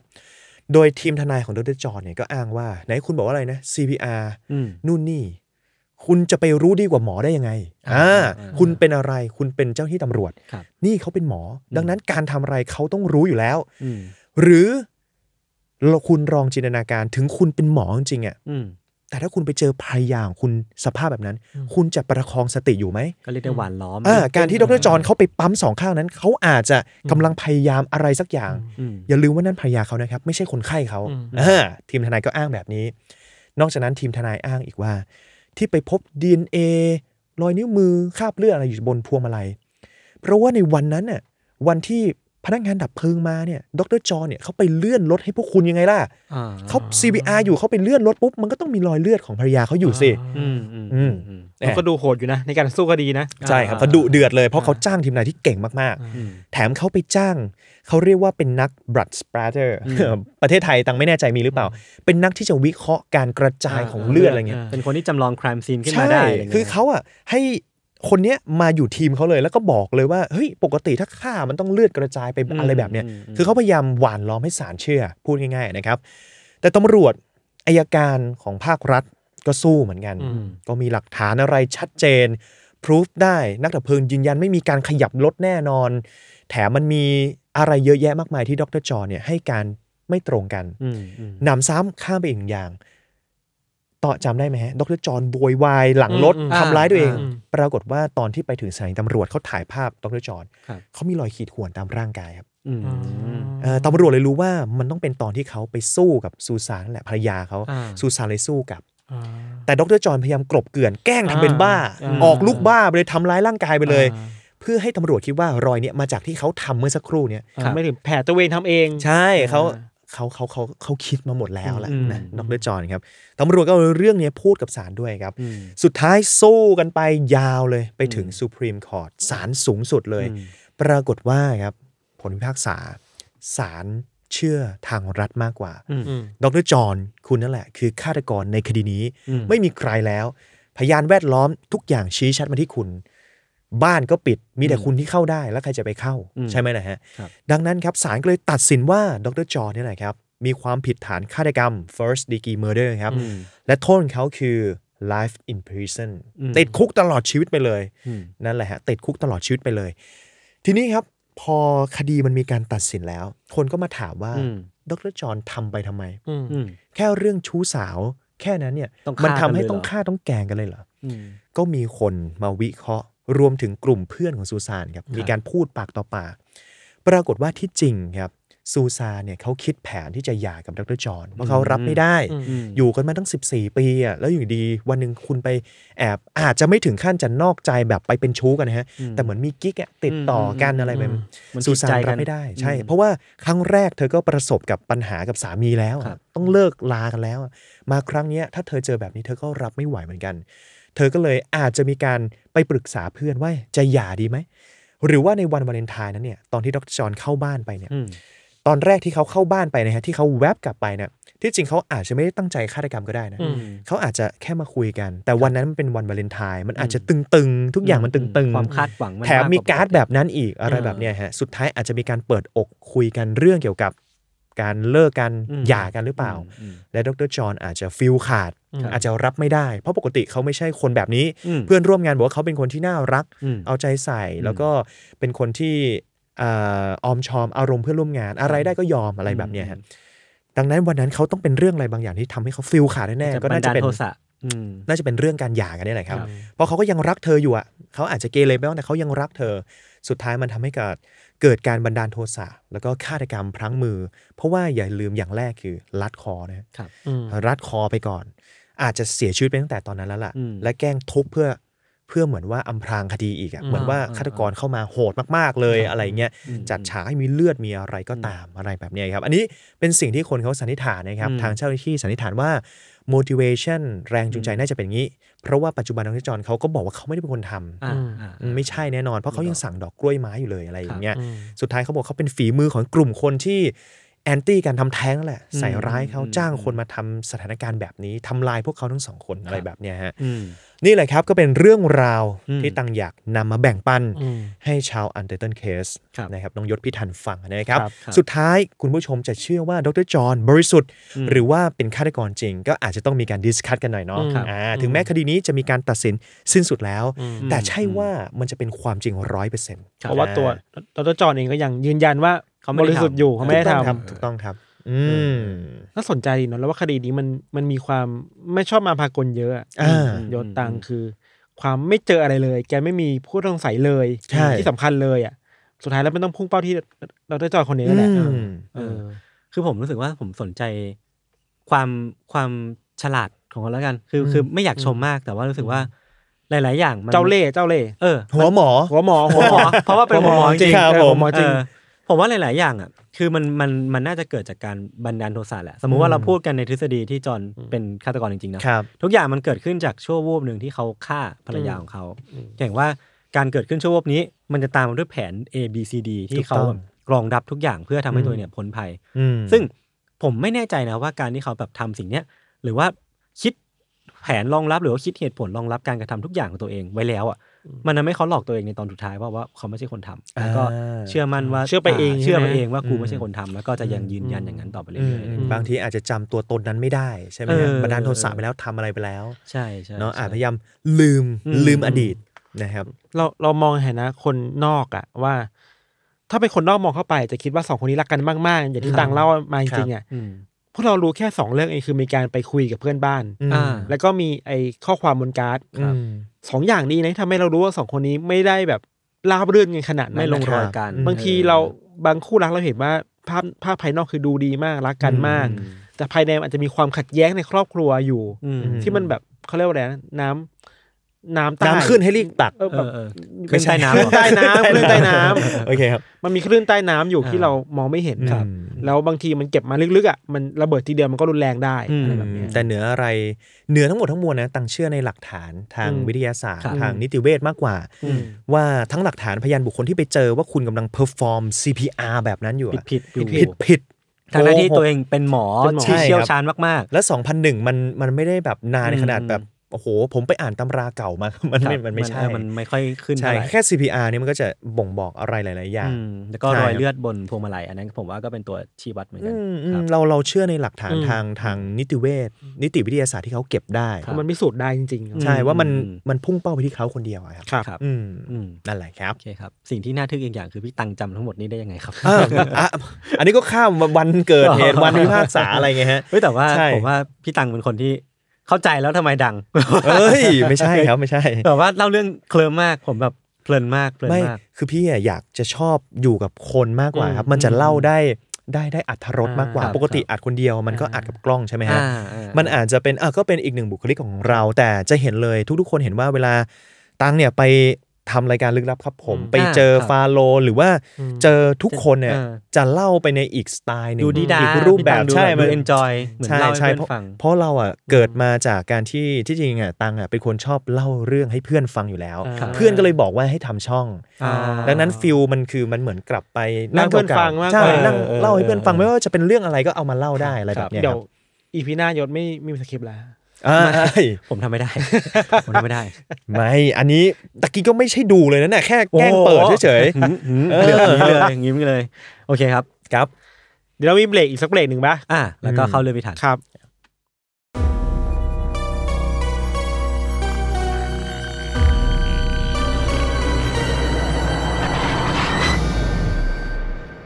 ครับ นี่ผมแบบรู้สึกแปลกๆเหมือนกันนะเวลาหันขวาแล้วเจอทางยศและตังอะ เหรอฮะอืมรู้สึก Doppelganger สึกหรือเปล่าฮะพวกคุณเป็นแบบพี่น้องแบบฝาแฝดแบบมีพี่ชายผมพลากัน ผมรับถือพี่เขามาก ไม่คุ้นชินอะไรครับ ของยศและตังเนี่ยเป็นเคสที่อันนี้ยุโรปเนาะครับอิตาลีอันนี้อเมริกา อันนี้มาเอเชียครับอืมอืมครับครับ ก็คือเป็นเรื่องราวเกี่ยวกับหมอญี่ปุ่นคนหนึ่งผมนึกว่าหมอตังมันก็พอเดี๋ยวจะโดน discredit ไม่ได้ คือเป็นหมอญี่ปุ่นคนหนึ่งครับ เป็นเป็นชีวิตของหมอคนหนึ่งที่ ไม่ได้เป็นคดีเล็กอืมๆอย่างเดียวครับแต่มันนำไปสู่อะไรที่มันเป็น mass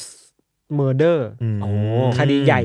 มากๆ คดีครับหนึ่งนะครับหมอคนนี้ครับเขาชื่อว่าคุณชิโรอิชิอิอืมคุณอิชิอิเนี่ยครับ เกิดในปีหนึ่งแปดเก้าสองโอ้ยก็นานพอสมควรแล้วก็นะเป็นคนที่เติบโตมาในครอบครัวที่ค่อนข้างมีฐานะมากอืมครับๆบ้านรวยเศรษฐีเนาะ มีคนรับใช้มีแม่บ้านแล้วก็ที่บ้านเนี่ยทำทำอาชีพเป็นเจ้าของที่ดินอะแบบอสังหา เพราะฉะนั้นที่ดินในเมืองที่เขาอยู่เนะครับ ก็จะกระจายให้กับคนในท้องถิ่นอะมาซื้ออมเพราะฉะนั้นเป็นจะเป็นครอบครัวที่มีอิทธิพลมากๆเนาะชีวิตในวัยเด็กของอิชินะครับ เติบโตมาในฐานะที่เด็กบ้านรวยแหละครับ แล้วก็อยู่ในโรงเรียนที่ค่อนข้างได้รับการดูแลอย่างดีมาก คือชีวิตเด็ก perfect มากอะอิชิเป็นเด็กที่โตมาแล้วถูกครู ได้รับการยกย่องว่าเฮ้ยเด็กคนเนี้ยเป็น favorite student ของฉันอะอืมเด็กเรียนดีเรียนเก่งอะไรเงี้ยครับครับ สอบที่ไรก็จะได้รับคะแนนเป็นแบบ top ของห้องมาตลอดครับคะแนนดีมากตลอด ระดับ IQ EQ ของอิชิเนี่ยค่อนข้างสูงมาก สูงในระดับที่ว่าเพื่อนๆชอบมาบ่นว่าพูดจากับอิชิไม่รู้เรื่องอะอืมคืออิชิ ไปไปข้างหน้าแล้วอะครับมันมีมุมมองบางอย่างที่โตกว่าเพื่อน ก้าวหน้าไปกับเพื่อนแล้ว เพื่อนตามไม่ทันว่าไอ้ความรู้นี้คืออะไรอะ ซึ่งก็เป็นสิ่งที่เข้าใจได้นะ เพราะว่าอยู่ในบ้านที่เพียบพร้อมทุกอย่าง มีหนังสือดีๆให้อ่าน พ่อแม่สั่งสอนมาดีอะไรเงี้ยครับ อิชิในฐานะที่เป็นเด็กเรียนเก่งมากๆเนี่ยก็สอบเข้าเป็นนักศึกษาแพทย์ได้ที่มในเกียวโตในปี 1916 ครับ ก่อนจะเรียนจบออกมาแล้วก็ไปเป็นแพทย์ทหารอืมในกองทัพของญี่ปุ่น เป็นกองทัพ empire ญี่ปุ่นอะจักรวรรดิญี่ปุ่นครับในปี 1921 เราต้องเล่า background ไว้ก่อนว่า อิชิเติบโตมาในช่วงเวลาที่เห็นความรุ่งโรจน์ของญี่ปุ่นมากๆอะมันคือญี่ญี่ปุ่นจบสังคมสงครามโลกครั้งที่หนึ่งใช่แล้วญี่ปุ่นอยู่ในฐานะที่เป็นผู้ชนะสงครามครับอ่า ญี่ปุ่นแบบเฮ้ยฉันพลาวตัวเองมากฉันนิยมรุนแรงมากเลยเนาะอืมมันทำให้อิชิอยากเข้าเป็นส่วนหนึ่งของกองทัพ และเป็นหมอด้วยอะไรเงี้ยครับไอความรู้สึกแบบชาตินิยมเนี่ยมันก็ถูกบ่มเพาะในใจของอิชิมาเรื่อยๆเนาะจนมาสู่การตัดสินใจเข้ามาเป็นแพทย์ทหารในกองทัพอะครับ อารมณ์แบบเฮ้ยเรียนจบแล้วอยากมารับใช้ชาติอะครับมันคือความพราวในตัวเองครับอืม ในปี 1922 เนี่ยอิชิอิก็ได้รับถูกมอบหมายให้ไปเป็นแพทย์ประจำโรงพยาบาลทหารในโตเกียวอืมก็เป็นโรงโรงพยาบาลที่ค่อนข้างใหญ่มีชื่อเสียงก็ทำให้โปรไฟล์ของเขาอะดูดีขึ้นอีกระดับหนึ่งนะซึ่งในเวลานั้นเองครับ พวกหมอรุ่นพี่ในโรงพยาบาลก็จะชื่นชมมาก ๆ ว่าไอเนี่ย ฝีมือดีอืมผ่าตัดเก่งมากอืมขึ้นชื่อเรื่องผ่าตัด แต่มันมีความแปลก ๆ เกิดขึ้นในระหว่างที่ไม่ได้ทำงานนะครับอืมยศตังคือ ในเวลาที่สมมุติ เลิกงานแล้วตอนเด็กๆอะเขาจะอยู่ห้องแลบคนเดียว สิ่งที่อิชิทำคือ หมกมุ่นอยู่กับการเพาะเชื้อโรคอะอ่าเขามีสิ่งที่เรียกว่าอะไรนะที่เป็นแบบจานเพาะเชื้อจานเพาะเชื้ออ่าที่ต้องใช้กล่องจุลทรรศใช่น์ดูคืออะไรเงี้ย ทั้งคืนอะบางวันอยู่ถึงเช้าอะอืมไม่ไปไหนเลย อยู่กับเพาะเชื้อ เอาครับเชื้อตัวนั้นมาดูเอาตัวนั้นตัวนี้มาผสมกัน ครับ มันคือความหมกมุ่นแปลกๆ ที่เพื่อนๆเริ่มจับได้ว่าเฮ้ยนี่มันอะไรนะทางที่แพทย์อะไม่น่าจะ มีความชอบอะไรแบบนี้ได้ง่าย ๆ อะไรเงี้ยครับอ่าพอเวลาผ่านมาถึงปีหนึ่งเก้าสองแปดครับตัวอิชิอิเองก็มีเวลาว่างแล้ว แล้วก็ตั้งใจว่าจะออกเดินทางไปศึกษาประเทศต่างๆ รอบโลกครับ ตามข้อมูลที่เราไปเจอมาคือว่าเขาเนี่ยเดินทางไป 30 ประเทศอืมเพื่อไปศึกษาข้อมูลต่างๆ ที่เขาสนใจคือเรื่องเชื้อโรคไว้ยครับ แล้วประเทศหนึ่งที่เขาสนใจมากๆ แล้วไปอยู่นานมากคือในเยอรมนีครับอ่าอ่า แล้วในช่วงเวลานั้นเองอิชิอิอะสนใจเรื่องการใช้อาวุธชีวภาพ แก๊สอะครับอาวุธแก๊สแก๊สพิษที่ใช้ในสงครามโลกครั้งที่หนึ่งอะแต่ว่าตอนนั้นเองอะถึงไม่ศึกษาไปแล้วเจอทางตันว่า ถ้าคุณอยากใช้แก๊สนี้ในสงครามครั้งต่อไปอะมันใช้ไม่ได้แล้วนะอืมเพราะว่ามันมีการพัฒนาหน้ากากกันแก๊สมาแล้วอ่าก็เลยเขากำลังพยายามคิดหาวิธีอื่นๆนี่เอ้ยเราจะสงเราจะใช้ชีวภาพไหนในสงครามครั้งหน้าได้บ้างเลยครับ ชีวิตที่ อยู่ในต่างประเทศของอิชิอิเนี่ยก็ทุ่มเทศึกษากับเรื่องเหล่านี้มาเรื่อยๆ จากเยอรมันก็ไปอังกฤษไปนู่นไปนี่เนาะอืมไม่จบไม่สิ้นกับการสนใจเรื่องเชื้อโรคครับ พอกลับมาทำงานที่ญี่ปุ่นแล้วเนี่ย ทางกองทัพแล้วก็ทางแบบมหาลัยแพทย์ในญี่ปุ่นก็เห็นข้อสำคัญว่า เฮ้ยนายเนี่ยถึงมันจะดูเนิร์ดมากๆนะแต่มันจริงจังมากกับการศึกษาเรื่องสิ่งเหล่านี้เพราะฉะนั้น เราเลื่อนยศให้ดีกว่าอืมให้มาทำงานในหน่วยงานบางหน่วยงานที่มันเฉพาะด้านเชื้อโรคไปเลยอะไรเงี้ยครับเขาก็เติบโตมาในทางนั้นเนาะจนมาถึงในปีหนึ่งเก้าสามสองครับอิชิอิที่อายุได้สี่สิบเอ็ดปีแล้วเนี่ย ก็ได้รับตำแหน่งเป็นหมอใหญ่ประจำกองทัพญี่ปุ่นครับโอ้คือผู้ใหญ่ชอบมากไต่เต้าได้รวดไต่เร็วเต้าได้รวดเร็ว แล้วก็เหมือนกับว่ามีคนเห็นความทุ่มเทของเขาอะครับคือในฐานะแพทย์ที่ที่แบบเขาเรียกขยันน่ะอืมอันเนี้ย ถูกถูกโจทย์มากๆเนาะอิชิก็ได้รับแต่งตั้งให้ดูแลในหน่วยงาน ชื่อว่าอันนี้ภาษาอังกฤษครับ Army Epidemic Prevention Research Laboratory อืมแปลง่ายๆ คือว่าเป็นหน่วยงานที่ดูแลเรื่องการป้องกันโรคระบาดอ่าครับอ่าครับ แต่ว่าปัญหาคือว่าหน่วยงานเนี้ยด้านหน้ามันศึกษาเรื่องการป้องกันโรคระบาดอะอือืมมแต่สิ่งที่อิชิทำเองลับๆ โดยที่กองทัพเองก็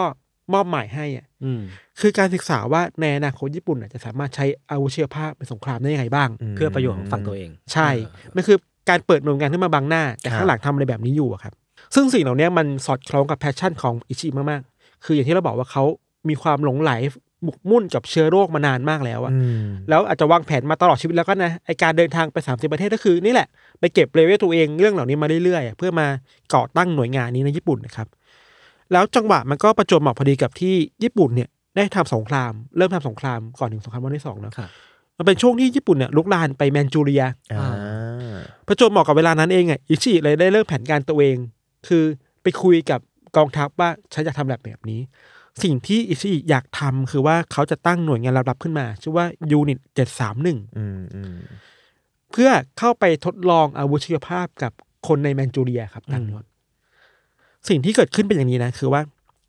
unit เจ็ดสามหนึ่งเนี่ยก็ไปตั้งศูนย์วิจัยในหมู่บ้านแห่งหนึ่ง ซึ่งมันเป็นตึกอาคารอยู่แล้ว ก็แบบไปแย่งชิงเข้ามาแล้วก็เอาตัวเองมาอยู่ในนั้นครับ ตั้งอยู่ในเมืองชื่อว่าเป้ยอินเหอ ซึ่งอยู่ห่างจากเมืองฮาร์บินประมาณหนึ่งร้อยกิโลเมตร แต่ก็มีแบบชุมชนล้อมรอบนะ ประมาณหนึ่งครับ ภายในศูนย์แห่งเนี้ยครับ ยศตังเป็นศูนย์ที่มีพื้นที่เป็นทั้งคุกไว้กักขังนักโทษ แล้วก็ ส่วนที่เป็นงานวิจัยอืมและห้องโอเปอเรชันในทางในเชิงการทหารเนาะในตอนแรกๆสิ่งที่ยูนิตจะสำเร็จทำก็คือว่าเอาทหารฝ่ายตัวเองอะที่บาดเจ็บจากสงคราม ญี่ปุ่นเองนี่แหละ มาแบบเอ้ยมารักษาแล้วมาทดลองว่ายาแบบนี้มันช่วยอะไรได้บ้างอ่าครับ แต่ว่าพอเหตุการณ์มันเริ่มบานปลายอะ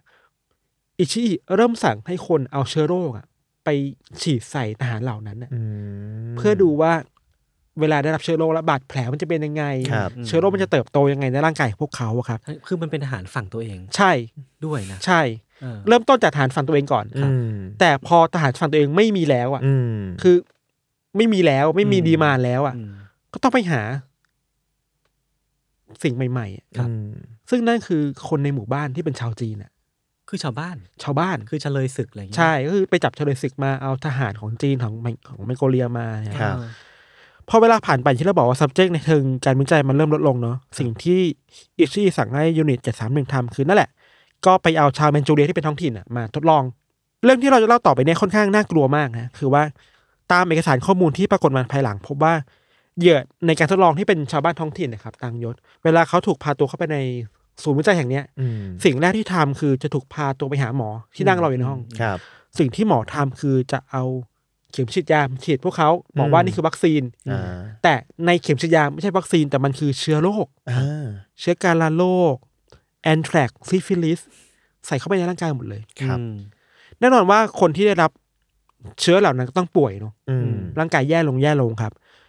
ถ้าหากมันก็ขังคนเหล่านั้นนะขังไว้เพื่อสังเกตว่าร่างกายเปลี่ยนไปยังไงบ้างอืมสิ่งที่น่ากลัวมากหลังจากนี้คือว่าพออาการของพวกเขาน่ากลัวขึ้น รุนแรงขึ้นถึงขั้นโคม่าแล้วครับ ทหารและหมอทหารเหล่านั้นจะพาตัวผู้ป่วยที่เป็นเหยื่อของการทดลองครับ มาที่ห้องผ่าตัดอืมและทำสิ่งที่เรียกว่า VB section น่ะต่างกันจากที่เคยยินวีวี VB section VI VI อ่าอ่าอ่ามันคือการผ่าตัดชำแหละร่างกายคนแบบที่ไม่ได้ดมยาสลใช้บยาอะชาหรือว่าอย่างนั้นไม่มียาเลยเลยอืมสิ่งที่พวกนี้ทำคือไม่มียาเลยเลยครับผ่าตัดแบบสดๆอะอืมอืมอืม สิ่งที่ฉีดทำเขาบอกว่าทำเพื่ออยากรู้ว่าเวลาร่างกายคนอะ ถูกผ่าตัดแบบสดๆแล้วมีเชื้อโรคอยู่ข้างในอะมันจะเป็นยังไงอืม reaction ของการใช่มี condition เหล่านี้คืออะไร ใช่อืมเขาเชื่อว่าการทำแบบเนี้ยจะทำให้เขาเห็นประสิทธิภาพของเชื้อโรคที่ฉีดเข้าไปได้มากที่สุด ครับ ได้เห็นว่าข้างในร่างกายอะมันเน่าเปื่อยยังไงอะอืมอืมเหยื่อของการทดลองบางคนนะครับ ถูกผ่าตัดเอาอวัยวะบางส่วน ภายในร่างกายออกมาอืม แล้วก็ให้หมอและอิชิอิชิอิเนี่ยศึกษาว่าร่างกายที่มันถูกเชื้อโรคกินไปแล้วเนี่ยมันเป็นยังไงบ้างอ่าอืมมันมีทหารคนหนึ่งที่เล่าในเวลาต่อมาเขาสารภาพว่า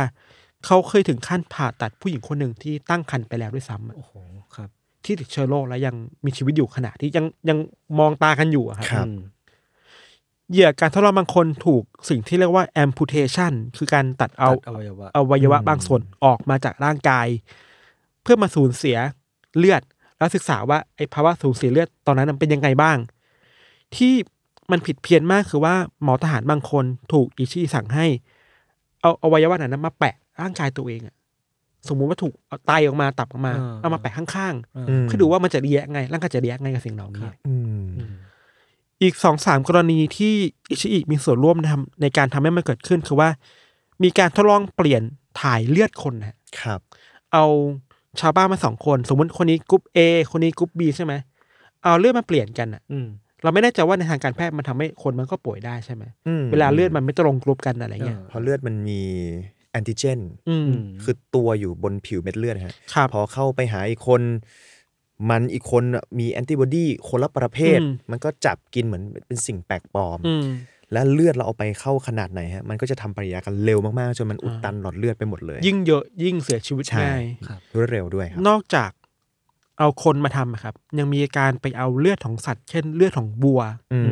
เอามาเปลี่ยนถ่ายในเลือดของคนอีกอะอ่าคือเริ่มมองว่าไม่ใช่คนแล้ว เริ่มมองเป็น subject ทดลองแบบไม่มีจิตใจไม่มีหัวใจกันแล้วอะครับอืมนอกจากนี้ยังมีการทดลองชื่อว่า force bite testing ฮะ หลักๆ แล้วมันคือการที่ทหารนะจับคนไปอยู่ในที่อากาศหนาวมากๆ แล้วปล่อยให้อวัยวะบางส่วนแข็ง อืมแล้วเอาไม้แข็งๆได้ไปตี เช่น ถ้าเป็นแขนอะโอ้โหเพื่อให้ดูว่า reaction ของร่างกายจะเป็นยังไงครับแล้วเขาไปดูว่าเอ้ย ในในระดับแบบเนี้ยร่างกายมันต่ออยู่ต่อไปได้ไหมอะไรอย่างเงี้ยครับ มันเริ่มไม่ใช่เรื่องเชื้อโรคแล้วมันคือความสะใจส่วนตัวของหมอที่นั่นแล้วอะเออความโหดร้ายไม่ได้มีเกิดขึ้นแค่ภายในศูนย์วิจัยแห่งนี้ครับ คือเหล่าหมอทหารรวมถึงอิชิอิเองก็ วางแผนที่จะทดลอง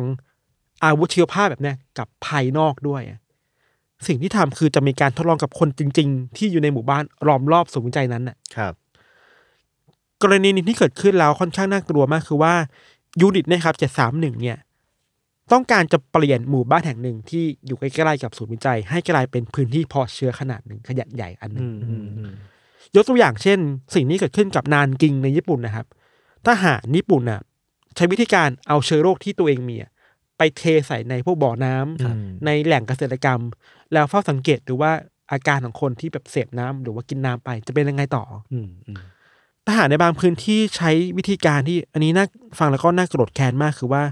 เขาไปหาเด็กๆอะครับ แล้วก็มีขนมของหวานอันหนึงแบบมอบให้ว่าเอ้ยเราช่วยเหลือเวลาคุณยากลำบากนะอืมครับ แต่แท้จริงแล้วอะขนมเหล่านั้นมันคือเชื้อโรคอะครับอ่าก็คือขนมที่สอดไส้เชื้อโรคเอาไว้ ใช่ ยังมีอีกมากมาย อันสุดท้ายแล้วที่เราอยากเล่าคือว่า ใช้วิธีการเอาเครื่องบินอะไปปล่อยสารพิษลงอะครับ แล้วก็เอาทหารเข้าไปดู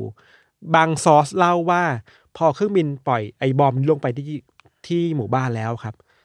ทหารก็ใส่ชุดแบบชุดคลุมแบบกันเชื้อโรคมาครับ แล้วก็มาแบบมาชำแหละคนสดๆกลางอืมหมู่บ้านเลยอะอืม ว่านี่คนที่ติดเชื้อเป็นยังไงอะไรเงี้ยอ่ามันถึงขั้นนั้นเนาะอืม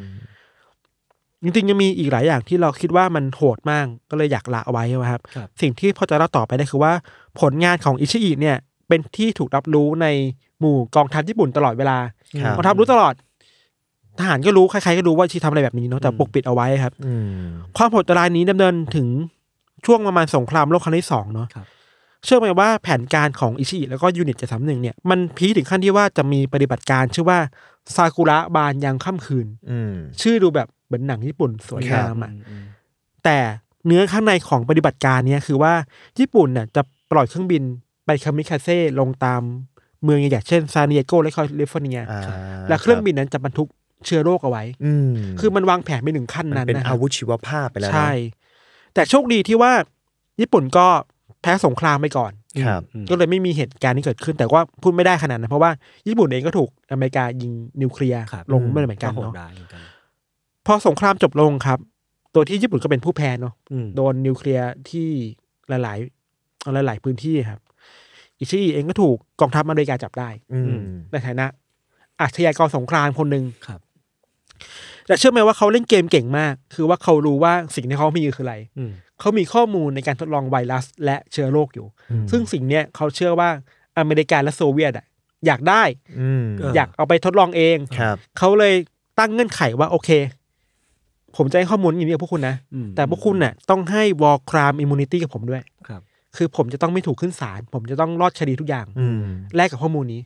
แล้วอเมริกาโซเวียตก็ยอมกลายเป็นว่าจนถึงวันแรกที่เขาทำทดลองแบบนี้ครับจนถึงวันสุดท้ายในชีวิตอะเขาไม่เคยถูกจับไม่เคยถูกเข้าคุกเลยครับใช้ชีวิตแบบสุขสบายครับแบบลับๆนะเพราะว่าถูกแอนตี้ประมาณนึงเพราะว่าหลังจากที่มีข่าวเปิดเผยแล้วไม่มีครับสารเตี้ยอะไรสักหน่อยฮะ คิดว่าจะมีถูกแอนตี้จากคนญี่ปุ่นประมาณนึงครับ อืม คือญี่ปุ่นเองหลังจากสงครามก็พยายามมีความพยายามรื้อฟื้นหน่อย ครับแต่ก็ทำให้อิชิอิต้องอยู่แบบหลบหลบๆซ่อนหลบๆซ่อนๆไม่กล้าออกจากบ้านอะไรเงี้ยแต่เราก็ไม่รู้หรอกว่าเขาเจออะไรกดดันบ้าง จริงหรือเปล่าใช่ จริงๆเขาอาจจะเปลี่ยน identity ไปเป็นอีกคนแล้วใช่ต้องว่านะอืมสุดท้ายแล้วก็เสียชีวิตในวันที่ 9 ตุลาคมปี 1959 ครับ เหตุการณ์นี้ก็ถูกเอาไปทำเป็นหนังด้วย อือืมชื่อว่าจับคนมาทำเชื้อโรค ครับ อ่าอ่า แต่เขาจะจะเปลี่ยนเทคนิคอะไรนิดหน่อย แต่ว่าเบื้องหลังของเหตุการณ์นี้คือเรื่องนี้แหละอืมอืมมันมีความพยายามของหมอคนหนึ่งที่อินเรื่องเชื้อโรคมากครับครับๆ passion ส่วนตัวไม่รู้เรียกว่า passion ได้ไหมอืมความมีส่วนตัวความหมกมุ่นอืมส่วนตัวเออที่นำไปสู่ การทดลองจาก ไอจานเพาะเชื้อในห้องแล็บอะคิดว่าเอ้ยฉันจะเป็นจานเพาะเชื้อเป็นหมู่บ้านได้ไหมอะอืมมันน่ากลัวระดับนี้แหละครับจริงจริงจริงโอ้เออจริงแต่เราก็ปฏิเสธไม่ได้นะนี่ต้องบอกก่อนว่า เมื่อก่อนเรามีประวัติศาสตร์ที่มีสงคราม และอืมสงครามมันทำให้เกิดการพัฒนาเทคโนโลยีทางการแพทย์เนอะใช่ครับมันก็เลยมีทั้งเรื่องดีแต่ background มันก็จะโหดร้ายแบบเนี้ยเศร้าๆเศร้าๆไม่ว่าจะเป็นญี่ปุ่นนาซีเยอรมันอืมอเมริกาอเมริกาเอกางอืมเกาหลีเหนือเองปัจจุบันนี้ยังบอกเลยก็มีการ experiment อะไรแบบนี้เหมือนกันใช่แต่ว่ามันน่าเศร้านะใช่แต่ไม่มีใครรู้เลยว่าไอ้เทคโนโลยีที่เราได้ใช้เนี่ยบางทีมันต้องแลกมาด้วยเลือดคนจำนวนเท่าไหร่ เราไปเห็นข้อมูลเก่าๆมา คือในช่วงแรกที่คนรู้จักเอยูนิตเนี่ยอืมเขาชื่นชมเลยนะว่ามันสามารถสร้างวัคซีนได้ คือในแง่หนึ่งมันเป็นเหมือนเหรียญสองด้านนะครับอืมมันทดลองแล้วมันรู้แล้วว่ามันป้องกันอะไรได้บ้าง แต่อีกด้านหนึ่งไม่มีใครรู้ไงอืมว่ามัมันนปกปิดเอาไว้อะกรรมวิธีใด ๆ ที่มันนำมาซึ่งในการผลนำมาซึ่งก็ขนาดสิ่งเนี้ยชื่อหน่วยก็ไม่ใช่บอกว่าเป็นหน่วยทดลองมนุษย์ไม่ใช่เออหน่วยป้องกันป้องกันโรคระบาด เออเออเราคิดว่าสงครามมันก็น่ากลัวแบบนี้เนาะมันครับมันมัน drive คนไปสู่การทำอะไรแบบนี้ได้อืมันดึงเอาด้านมืดของคนใช่คนหนึ่งที่ควรจะเก็บไว้เป็นแค่ฮอบบี้อะอืมกลายเป็นสู่การทำร้ายกันและกันของมนุษยชาติอะเหมือนเหมือนมันเป็น เท่าที่ผม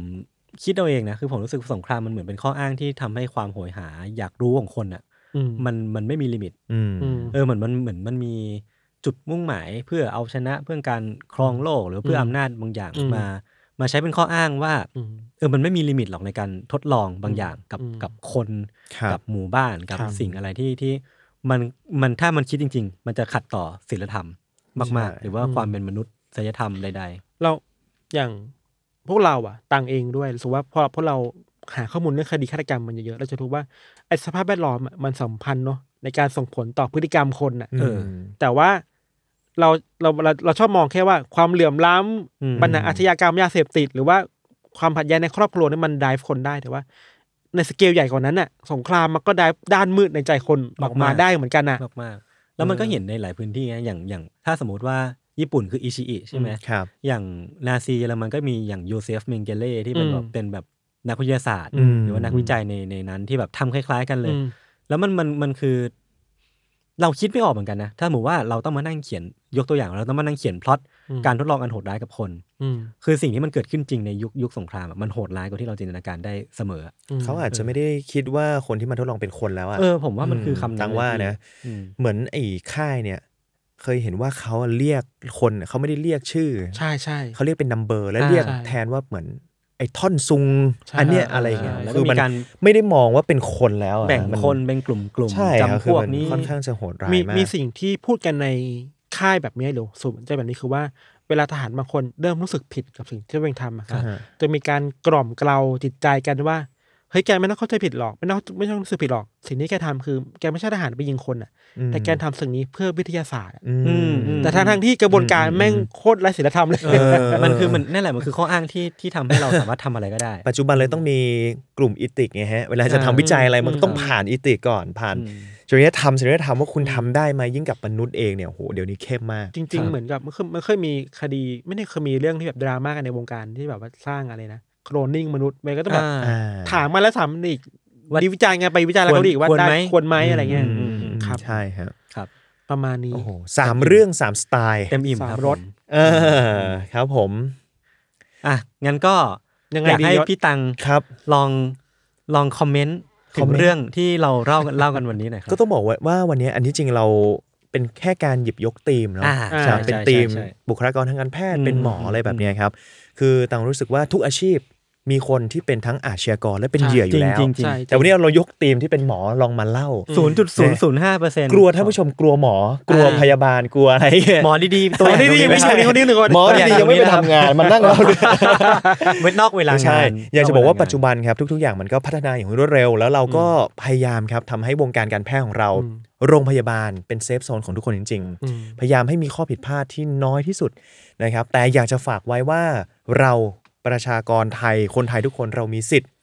ในการถามในการรู้ว่าเมื่อเราเข้าไปในโรงพยาบาลเราจะได้รับการปฏิบัติยังไงอืมรักษาแบบไหนอืมถามได้เลยครับ เป็นสิทธิพื้นฐานที่เราควรจะถามครับแล้วก็การรักษาไม่ใช่เป็นแค่หมอรักษาฝ่ายเดียวอืมมันควรจะเป็น two way ครับอ่าคนไข้ควรเข้าใจอืมแล้วก็ปฏิบัติตามรักษาพูดคุยวางแผนการรักษาไปด้วยครับก็จะทำให้ผลการรักษาออกมา